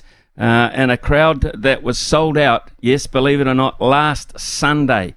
Sellout sign went up five days in advance for just a round robin match, uh, round 18, which just started last night with the Sharks piling on more misery into the hapless Dragons, who look in a complete mess. Uh, and uh, here to talk uh, the greatest game of all, we're calling it at the moment, is a man who's learned to catch a high ball from Kevin Locke, uh, a rugby league friend, and one of our favourite analysts, of course, Sammy Ackerman. Didn't know that, Sam. Good morning to you. Yeah, uh, it was uh, a high ball lesson. Kevin Locke gave me some tips. Shaun Johnson put it up, and he made sure there was ice on it. Um, and just to throw a few a couple of hundred kg hooves um, coming down the line um, to put the head on as well. So yeah, I, I, by by say I learned to catch the high ball would insinuate that I did. So I, I don't want to I don't want to oversell it, but you know, listen, I, all, all I know is that uh, when it comes to rugby league, there's those who can and they do, and those who can't judge those who can do ruthlessly. and I think you're going to put yourself in the latter bracket. But I'm just guessing here. I'm just guessing. Uh, what about uh, the judgment of uh, the Sharks' performance last night? Now, my son reminds me I'm a shark, bit of a Sharks fan. Uh, I've got a vested interest in them this year. He says, but you don't beat anyone good. You don't beat anyone who really uh, performs in the top eight. Uh, 52-16 over the Dragons last night. Yeah, and look, uh, obviously we saw the uh, the Warriors run up a pretty big score on the Dragons the week before, uh, and they are in a world of pain. And you mentioned, you know, that soft spot. The Dragons are my uh, little brother's team, so I, you know. I don't want to say I enjoy Sydney fail. If any team's going to get pumped, I, I do like to see the Dragons. That they are a team that has had a, a potential, but they just have never been able to get it together. I mean, they've got good enough players on uh, within the, their ranks to be able to make a difference. It's not it's not a, a happening thing from now. It's, they're not going to get it together this season. There's no no hope for what they're doing. Uh, the Ben Hunt saga is definitely sapping all those around them. But look, the, the Sharks can only play what's in front of them in that, in that regard. And yep, Nicho Hynes looks great when he's taking on guys who uh, who aren't necessarily uh, world beaters. But it's such an even comp. Right now, it's about building up your wins and getting yourself into a decent spot. That's what the Sharks are doing. It, it, they aren't they are ticking the boxes they need because the Sharks are a finals football side. They've proven themselves to be uh, historically tough when it comes to those kind of games. So, uh, Smithy, I, I've seen enough from what I'm seeing from the uh, Sharks so far to know that when push comes to shove, they'll be ready to push. Okay, let's hope so. Um, from my point of view, anyway. Talking about push come to shove, uh, Warriors pretty warm favourites tonight against the the Rabbitohs. Uh, in fact, uh, backed off the charts really, uh, and in front of a, a, a sellout crowd, Sam, which I, I mentioned before, sold out like five days ago. Yeah, listen, I've been um, at all the home games this this season, and the sold out sign's gone up on at least two or three occasions. I haven't uh, kept tabs um, specifically, but the fact of the matter is, the Warriors are the hottest ticket in town when it comes to sport right now because you know you're getting something, and there's some. You don't even have to be a hardcore league fan and I'm finding a lot of people are jumping on the bandwagon who, who haven't even really followed the code closely before because there's so much fun to watch right now. They're an energetic side. You don't have to understand the ins and outs when you see what, you know, Dallin's doing on the wing, to see the, the moves Shaun's pulling off, or the, the power game of uh, Fonua Blake. But they are just a joy to watch. There's something special about the squad this season, uh, and that's show, league fans notorious, and sports fans in general in this country, notorious for rocking up late. There was no need for this game to sell out.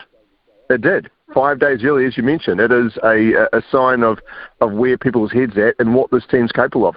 Just to put it in context, Warriors selling out regular season games prior to this year, you'd be able to count on one hand, essentially. It's it, it, besides like you know the big openers or the end of se- or the last game of the season with something riding on it.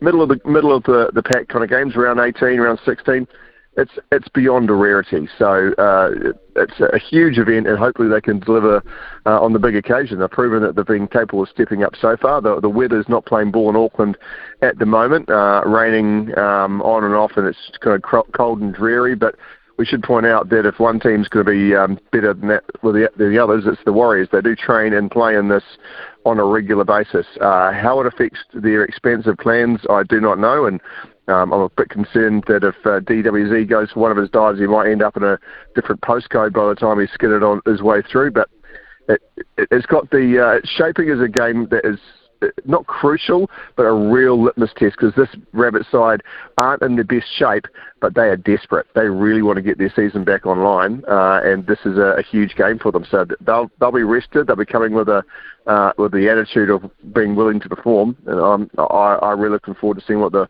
Warriors can produce. Well, they don't come with Latrell Mitchell though, uh, and that is a big hiccup no. from their point of view. Where are their dangers? Campbell Graham is the man I have most my eyes on. I, love Cody Walker in the halves. Uh, he's capable of, of doing uh, anything, and at his best this season, he was being called for to uh, wear the Origin jersey. But Campbell Graham should be playing uh, in the centres for Origin. Uh, many people thought he should have been early, but um, injuries held him back previously. You imagine the way things are shaping with that squad, he's got to be a, a great shout to um, to get a run with Trbojevic out in, and did unless they want to pick a, a hooker from somewhere to go play there, Smithy. Apparently, that's always the plan for the Blues. Uh, but I am a, uh, a, a, a I like the uh, the well-roundedness of their pack. Cameron Murray, if you haven't seen him play live, uh, is a, a tackle machine. He's in everything. He's not an overwhelming presence on a field, but he's a constant presence.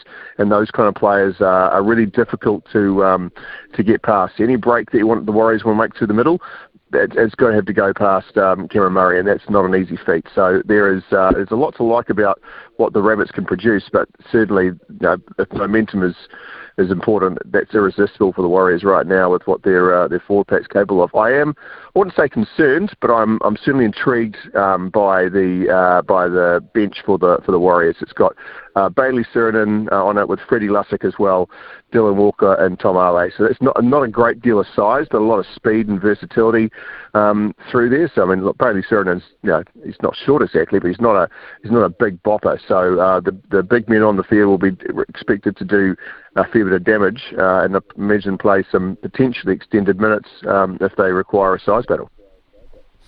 Uh, the Warriors, um, you know, probably at the stage you'd love to be in terms of uh, fitness, etc., availability, going into a playoff situation. So long may that continue because we're looking now at continuity and selection all of a sudden as well. Yeah, absolutely. And um, but the the thing is as well, Smithy, is that depth. I've been able to play three or four players um, alongside uh, Shaun Johnson in the halves, and none have been terrible. It hasn't been a case of hook them, let's get rid of them. I mean, you know, there's obviously a pecking order, but you know, the way Metcalf's going, uh, it, it's almost hard to say how do you put Martin back in when he's available because he's he's that. That's how strong those um, those scenarios are for them. I, I really like what they've got to work with uh, and what they've found out about the depth of their squad as well. And I, basically they haven't been lacking anywhere.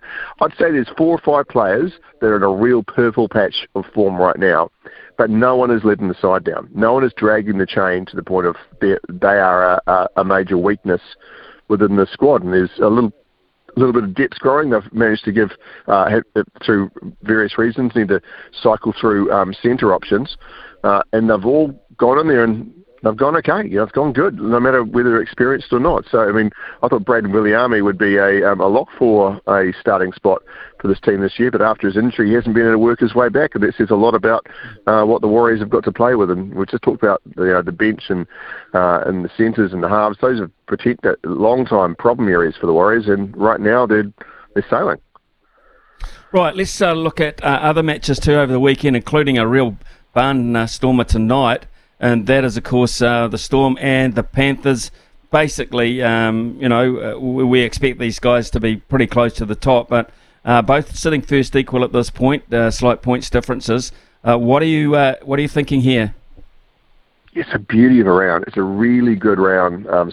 I, I um, I, I like the Storm because I thought, sorry, pardon me, the Panthers against the Storm because I, I love the way that the Panthers performed without the Origin players and they all come back um, as their available players like the the Luais and the like. There's a lot to read into this. Like Munster versus Luais, we could be extraordinary to watch after uh, the Origin period and temperament and seeing how um, Luai reacts without he obviously doesn't have his partner in crime and, and Nathan Cleary. But there's there's so much for these guys to play for as far as their Origin uh, spots go as well. So I, I, I like the Panthers the way they're tracking. I think they're a, a team that just seems to be capable, whereas the Storm the, Storm can can torch anyone, but they also have shown more of a tendency to to let opportunities slip this year than the, the Panthers have. So I, I, I like Penrith, but uh, you know, Jesus, a struck match between them, and it will be a a beauty. I'll be making sure I'll be right into that after uh, the the Warriors game. That's for sure. It, it, has got a, uh, a more on the line than a one versus four does normally. But essentially, top of the you'll be top of the table. You win this game.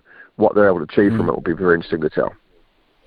Uh, interesting game. Uh, it's not so much in terms of the result. I think the result's quite predictable, but I want to see the scoreline uh, with the Broncos host, hosting the Dolphins. Uh, earlier uh, in the season, when the Dolphins were hot at the start of the season, uh, the Broncos triumphed over them 18-12. I think it was their first loss to the Dolphins, but th- this is a different uh, Broncos side, but it's entirely different Dolphins team all of a sudden for the wrong reasons, it seems.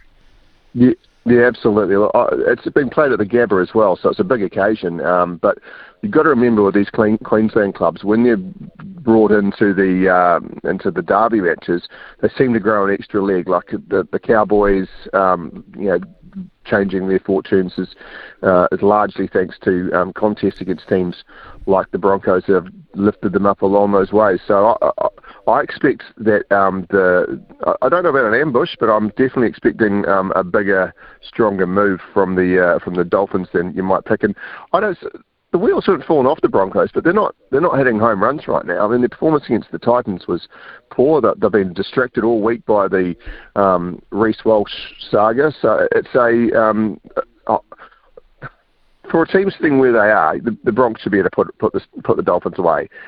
I, I don't know. I've got a sneaky feeling that, that there's something starting to get a bit wobbly with the Broncos right now. Reece Walsh is an interesting uh, scenario for me. Here's the guy who the Warriors bailed out. We know that. Um, then he decided that he didn't want to be in this part of the world. Okay, fine. They let him go, and he finds a happy home. It seems at at uh, the Broncos. But then we we get him to a high-profile situation um, in state of origin rugby league, and he's just it's turning into be a, a, a bit of a problem child. I think the other two words I've written next to him what about this? And now he's earned himself what three weeks off, uh, which is not a good thing uh, for any any young player going forward. He's also put the biggest target on his back you can imagine. You, your game plan when you play the Broncos now is to get under Walsh's skin. Like there's there's the concept of putting pressure up, absolutely, but then there's the get there's the literally niggling and getting under his um, skin because it, will work. He doesn't have the temperament. Hey, look, he's a young man, young in his career. His skill level is phenomenal, but at the start of this year, Smithy, we talked about it, and I said that the Warriors will be a better side with Chance Nicoll-Klokstad back there than Reece Walsh. It's not that Walsh is a bad player, not at all. His skills are phenomenal.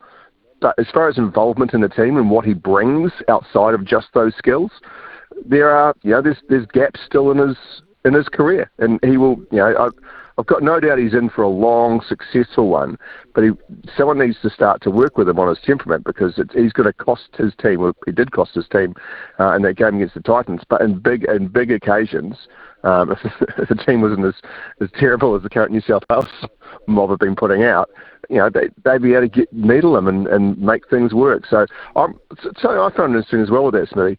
You take a look at what that was. The um, the the way that the, those two players sat down and they chatted it and they got their line their line of answers, Carrigan and, and Fifita. If that was a court of law, and I'm not suggesting by a second the judiciary is, uh, then they, they'll be done for corroboration. Basically, the judgment says that they that they think that they're lying, which means all three are lying, and they got. We, mm. I think they need to start throwing in punishments, fine systems if you're deemed to have um, come and lied in front of the judiciary just to save a mate. It's a it's a system that that needs a little bit of tweaking on that front for me. But on the Reece Walsh front, don't worry, he's going to be fine, but he's going to be a tar- target. He's going to be an absolute target, and um, he needs to remember that talent is, is, is one thing, but doesn't give you the God-given right to chirp. I mean, you've got to be able to give it and take it. Luai can give and take it, right? He's a he's a he's you know, people call him a grub, but he's at the very least he's a uh, he's he's he's chirpy. But he also knows that giving it getting it back is part of the game. Well, uh, the other thing, of course, is when you're a 22 year old kid just making your way in the game, and he still is, to be fair, uh, you don't want the whole refereeing world to be against you either. no, no, not handy, not handy at all. But uh, yeah, let's hope he learns. But I, I hope everybody else learns as well. I mean, how, how much time have we had to talk about abuse of referees this week? It's it's time mm. to hmm. start pulling things back. A little, a little bit of home ground yep. advantage of he's off, he's been offside ref. That's one thing, right? But you know, accusing of cheating and abusing, we, I think we're all better than that in, in 2023, surely. Yeah, I think we are. Okay, let's uh, turn our attention to uh, the last game of the round, which is the Sea Eagles against the Roosters. God knows what's going on at the Roosters. They're both sitting outside the eight at the moment. In fact, uh, the Sea Eagles uh, three points out of the eight. Uh, they've signed uh, Luke Brooks from Wests. Uh, yep. Where does that uh, Where does that leave the long term future of Daly Cherry Evans? You feel?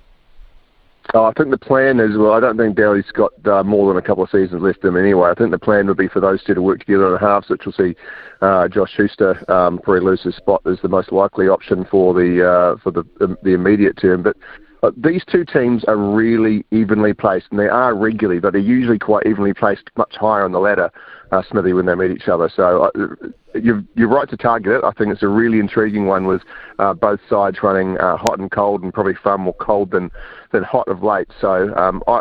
I think that the uh, the Sea Eagles have got um, more room to, to grow than the Roosters right now. They just the, the Roosters just feel downtrodden, where the Sea Eagles feel uh, like they're just out of, out of touch off off the bounce slightly. So I probably like Manly uh, for this one, but it's again it's a great round with a whole bunch of games that you can't predict.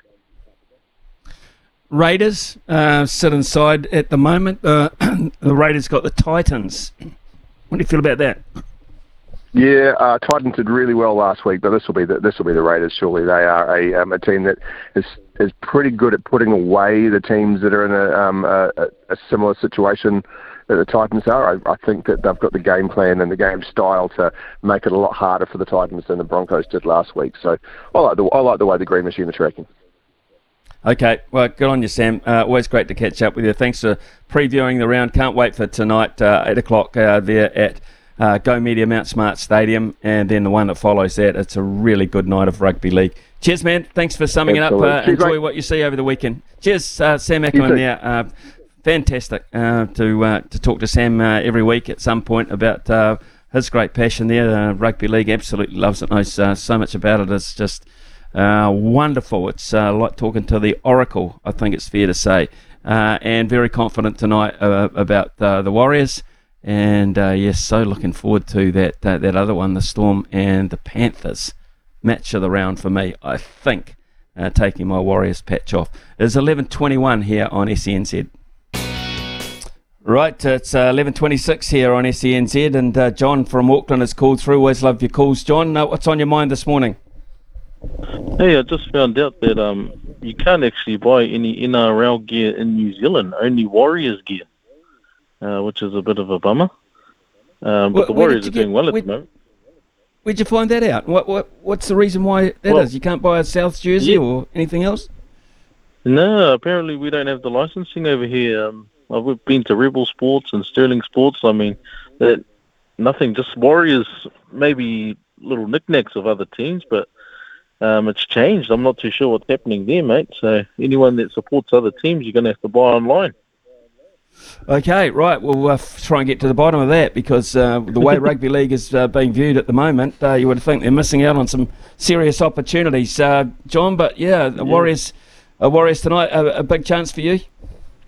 Yeah, I'm very excited, mate. Very excited. I think this is an opportunity for the Warriors to showcase why they are um, top four material. I think, I think Smithy, um, it's a big call, but I think they'll finish third overall in the season if they play the way they've been playing.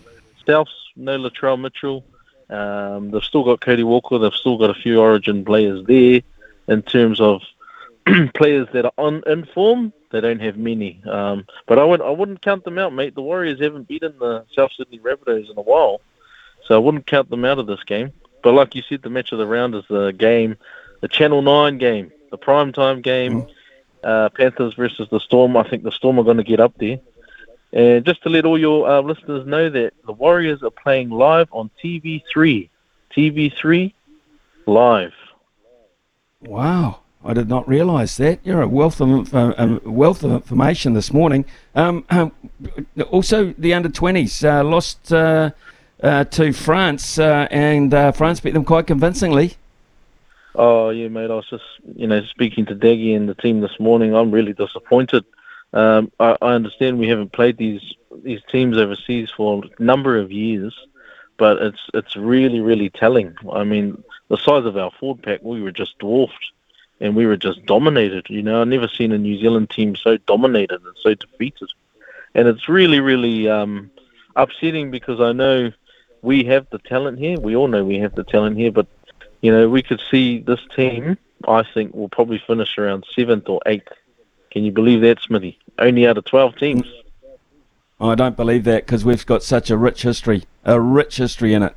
Uh, to be perfectly honest, so John, that's very concerning to me. And before you go, uh, Sean has come in and said Safari Sports was in Hamilton and Ngaruawahia, but they may have closed due to the ram raids.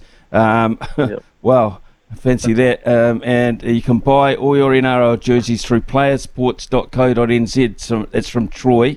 Um, and uh, Alvin has come in and said uh, Players Sports as well. So uh, as well. So there you go. Uh, there are opportunities there, but more so online, John. So thanks very much for those guys uh, texting. And John, have a terrific weekend. Enjoy the Warriors tonight, eh? John is uh, gone. Yeah, cool. Um, right. Um, what is the song? Uh, Brian, Steve says, what is the song you just played, please? I think he's probably talking about Ukaipo by Luke Fanga, the Warriors um, song this year. Mm, I think you're right, actually. Uh, and it is terrific, and it's very, very catchy. Uh, Jeremy has come in and said, Hey, Smithy, the Warriors have had a great run on home uh, games are going. Those $10 tickets for 24 hours are hitting the right spot with spectators. Maybe Super Rugby teams should have looked at options during the seasons. Yes, uh, I think uh, you're absolutely right there. Uh, do we have time just uh, for a, a minute or two on the sports desk? Uh, I think we better pop across, Brian.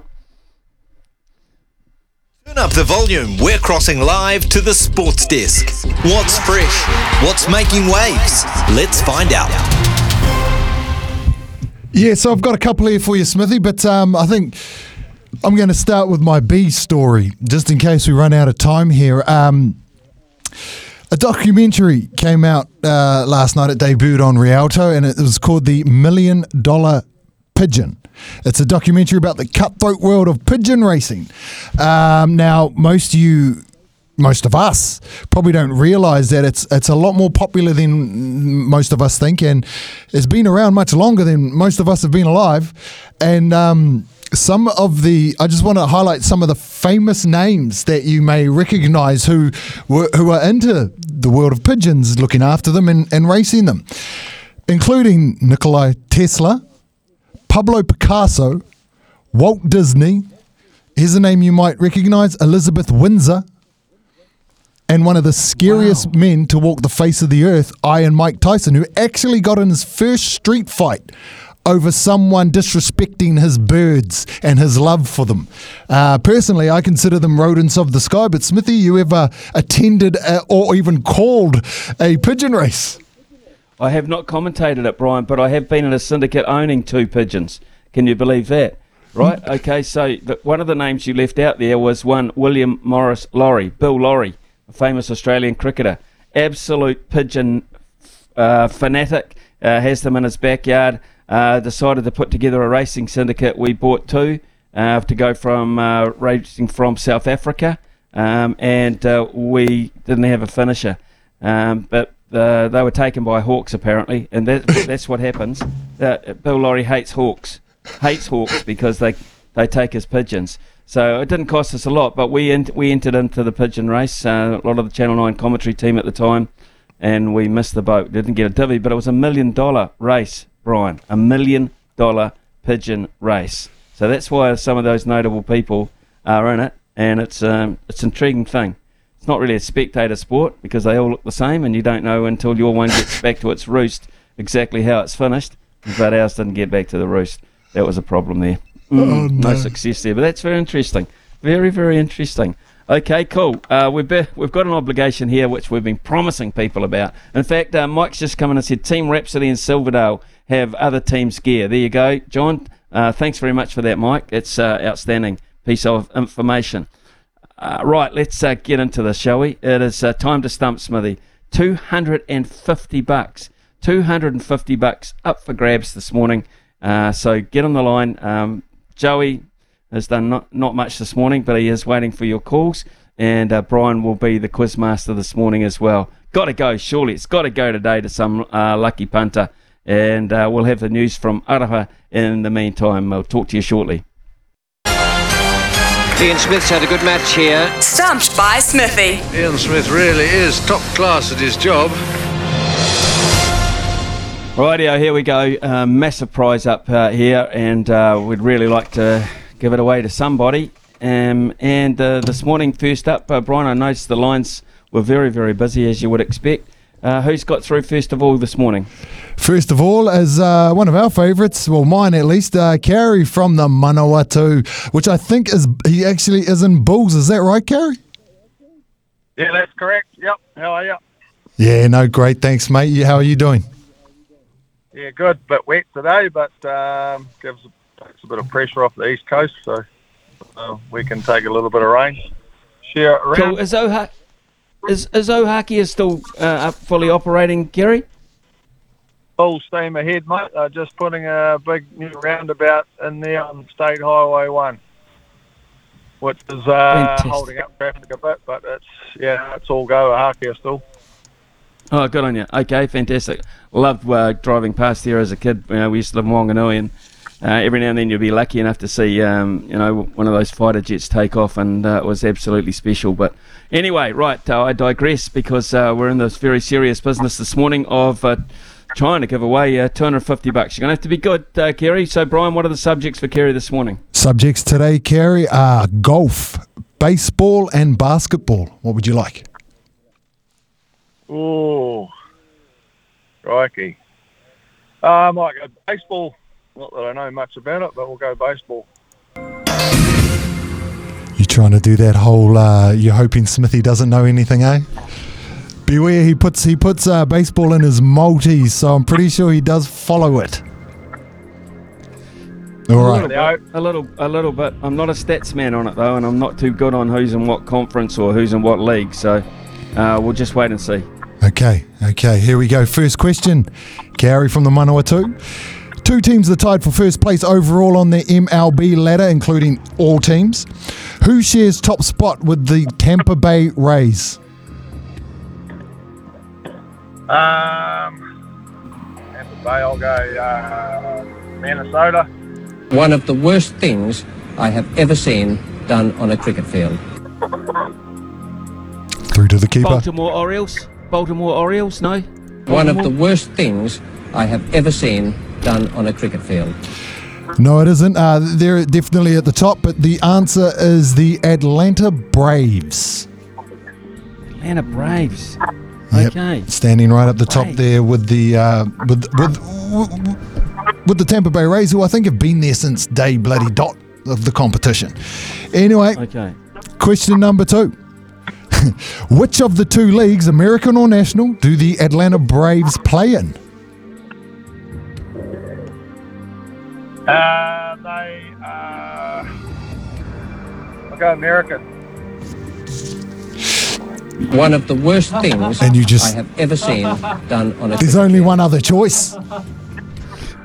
Sorry, Kerry. I've got to take National League.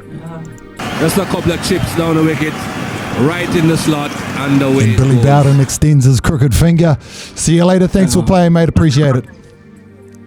50% chance there, Kerry. Hard luck, Carl. So who's next in line? Who's who's got last crack at this 250 bucks? Well, he's another one of our favourites. He's a coastie, much like myself, living in the big city, much like myself. It is uh, Ed from Tolaga Bay. Come in, Ed.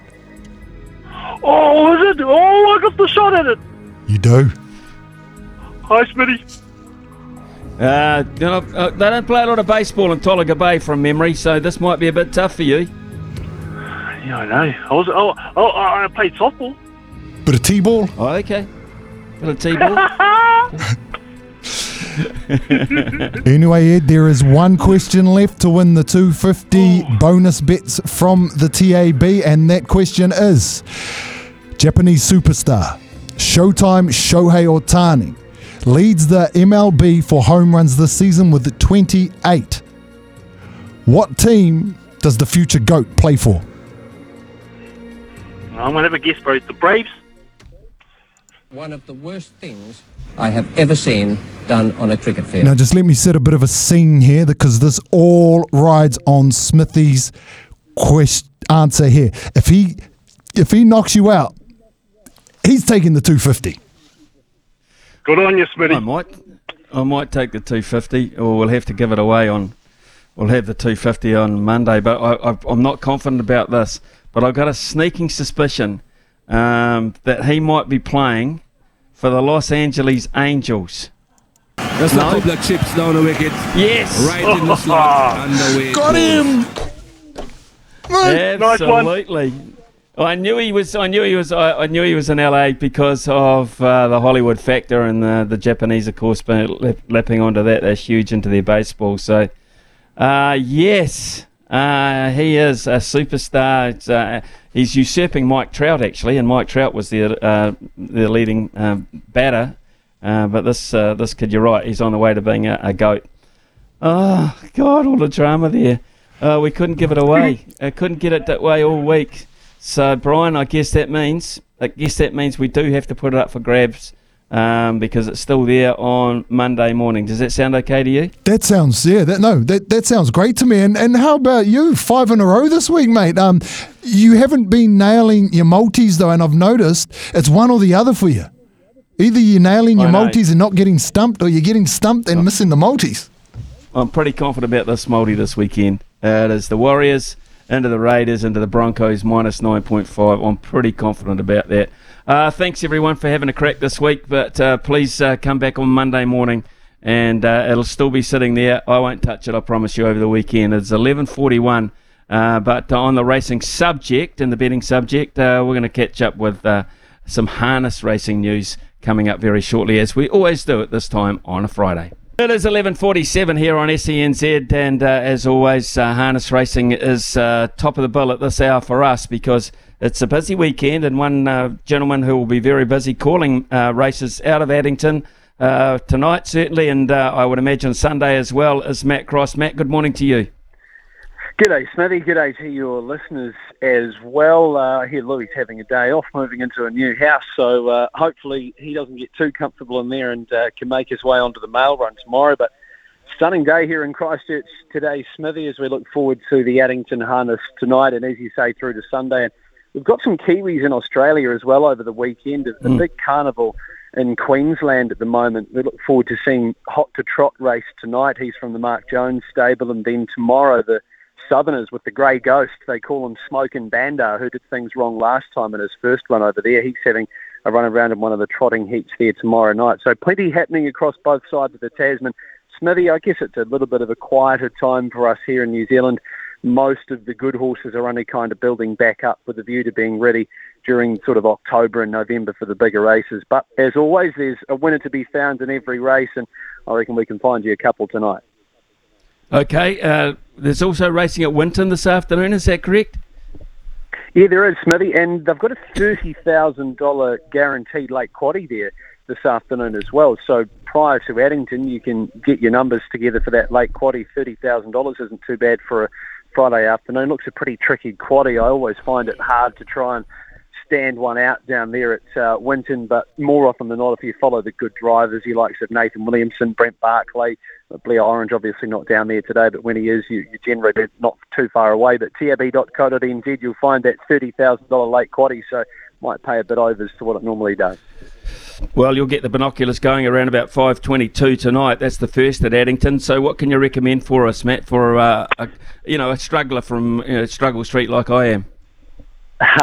okay, Smithy. Well, I, I've got one for the multi anchors. I've got one for a bit of a, a heavier each way play, and then one for just a lighter each way play. Your, your multi anchor tonight is a horse that you'll know well, Smithy. I think that Louis and I spoke with you a couple of weeks ago about this horse, Franco Sinatra. You guys Mm. took uh, two dollars around him last time. Now he- he lobs into a race today as a rating 65, and the next highest rated horse I think is about seven points lower than him. Small field, 2600. He's a really promising horse. Now he's a dollar forty-five, Smithy. But if you've got a couple of sports games over the weekend at about the same price, and you're looking for maybe two bucks for your money, then fire him in because I think he'll win. He's in race six, number seven. If you want to have a bit of a heavier each way, in race number one tonight, it's a maiden trot. Now, very seldom would I tip you one in a maiden trot, Smithy, because they're just dead set head scratches. But a horse who's shown enough in two runs is Brett's mate, number seven in the first on the program. Now, he's at six dollars. I reckon he can win that, and you might be able to build a little bit of a bank with him in race one. And then we'll save the best roughie of the night until the last. Race number 10, number 5, Treacherous Miss. This one for Robbie Close and Regan Todd. They've got some really strong chances in tonight. She galloped at the 600 last time, but it wasn't her fault. But her maiden win was really promising, and I think there'll be a bit of pressure in that race, so it can really bring her into play. And she's currently at $12 on tab.co.nz. I think she'll shorten Smithy, so it's one of those ones that I, if you're going to back her, don't wait until the last race tonight, because if Robbie and Regan have a good evening, then the punters generally follow suit with the runners later on. So take that $12 now, and, and you'll have something to cheer for across the evening. And uh, you're on deck tomorrow morning, uh, first thing with Louis, as you say. Yeah, we'll be there. We'll be talking a bit of rubbish, Smithy. We'll be trying to find a winner or two. It's a really, really hard time of year for the thoroughbreds, obviously, with the, the tracks and all of the variables that come with winter racing. But we'll talk a bit of rubbish, as I said. We'll try and find a winner or two and, and chat to some of the, the key industry players there tomorrow on the mail run. I've actually been enjoying uh, filling the seat in for Michael Guerin while he's been over at Royal Ascot. Nice for some, isn't it, Smithy?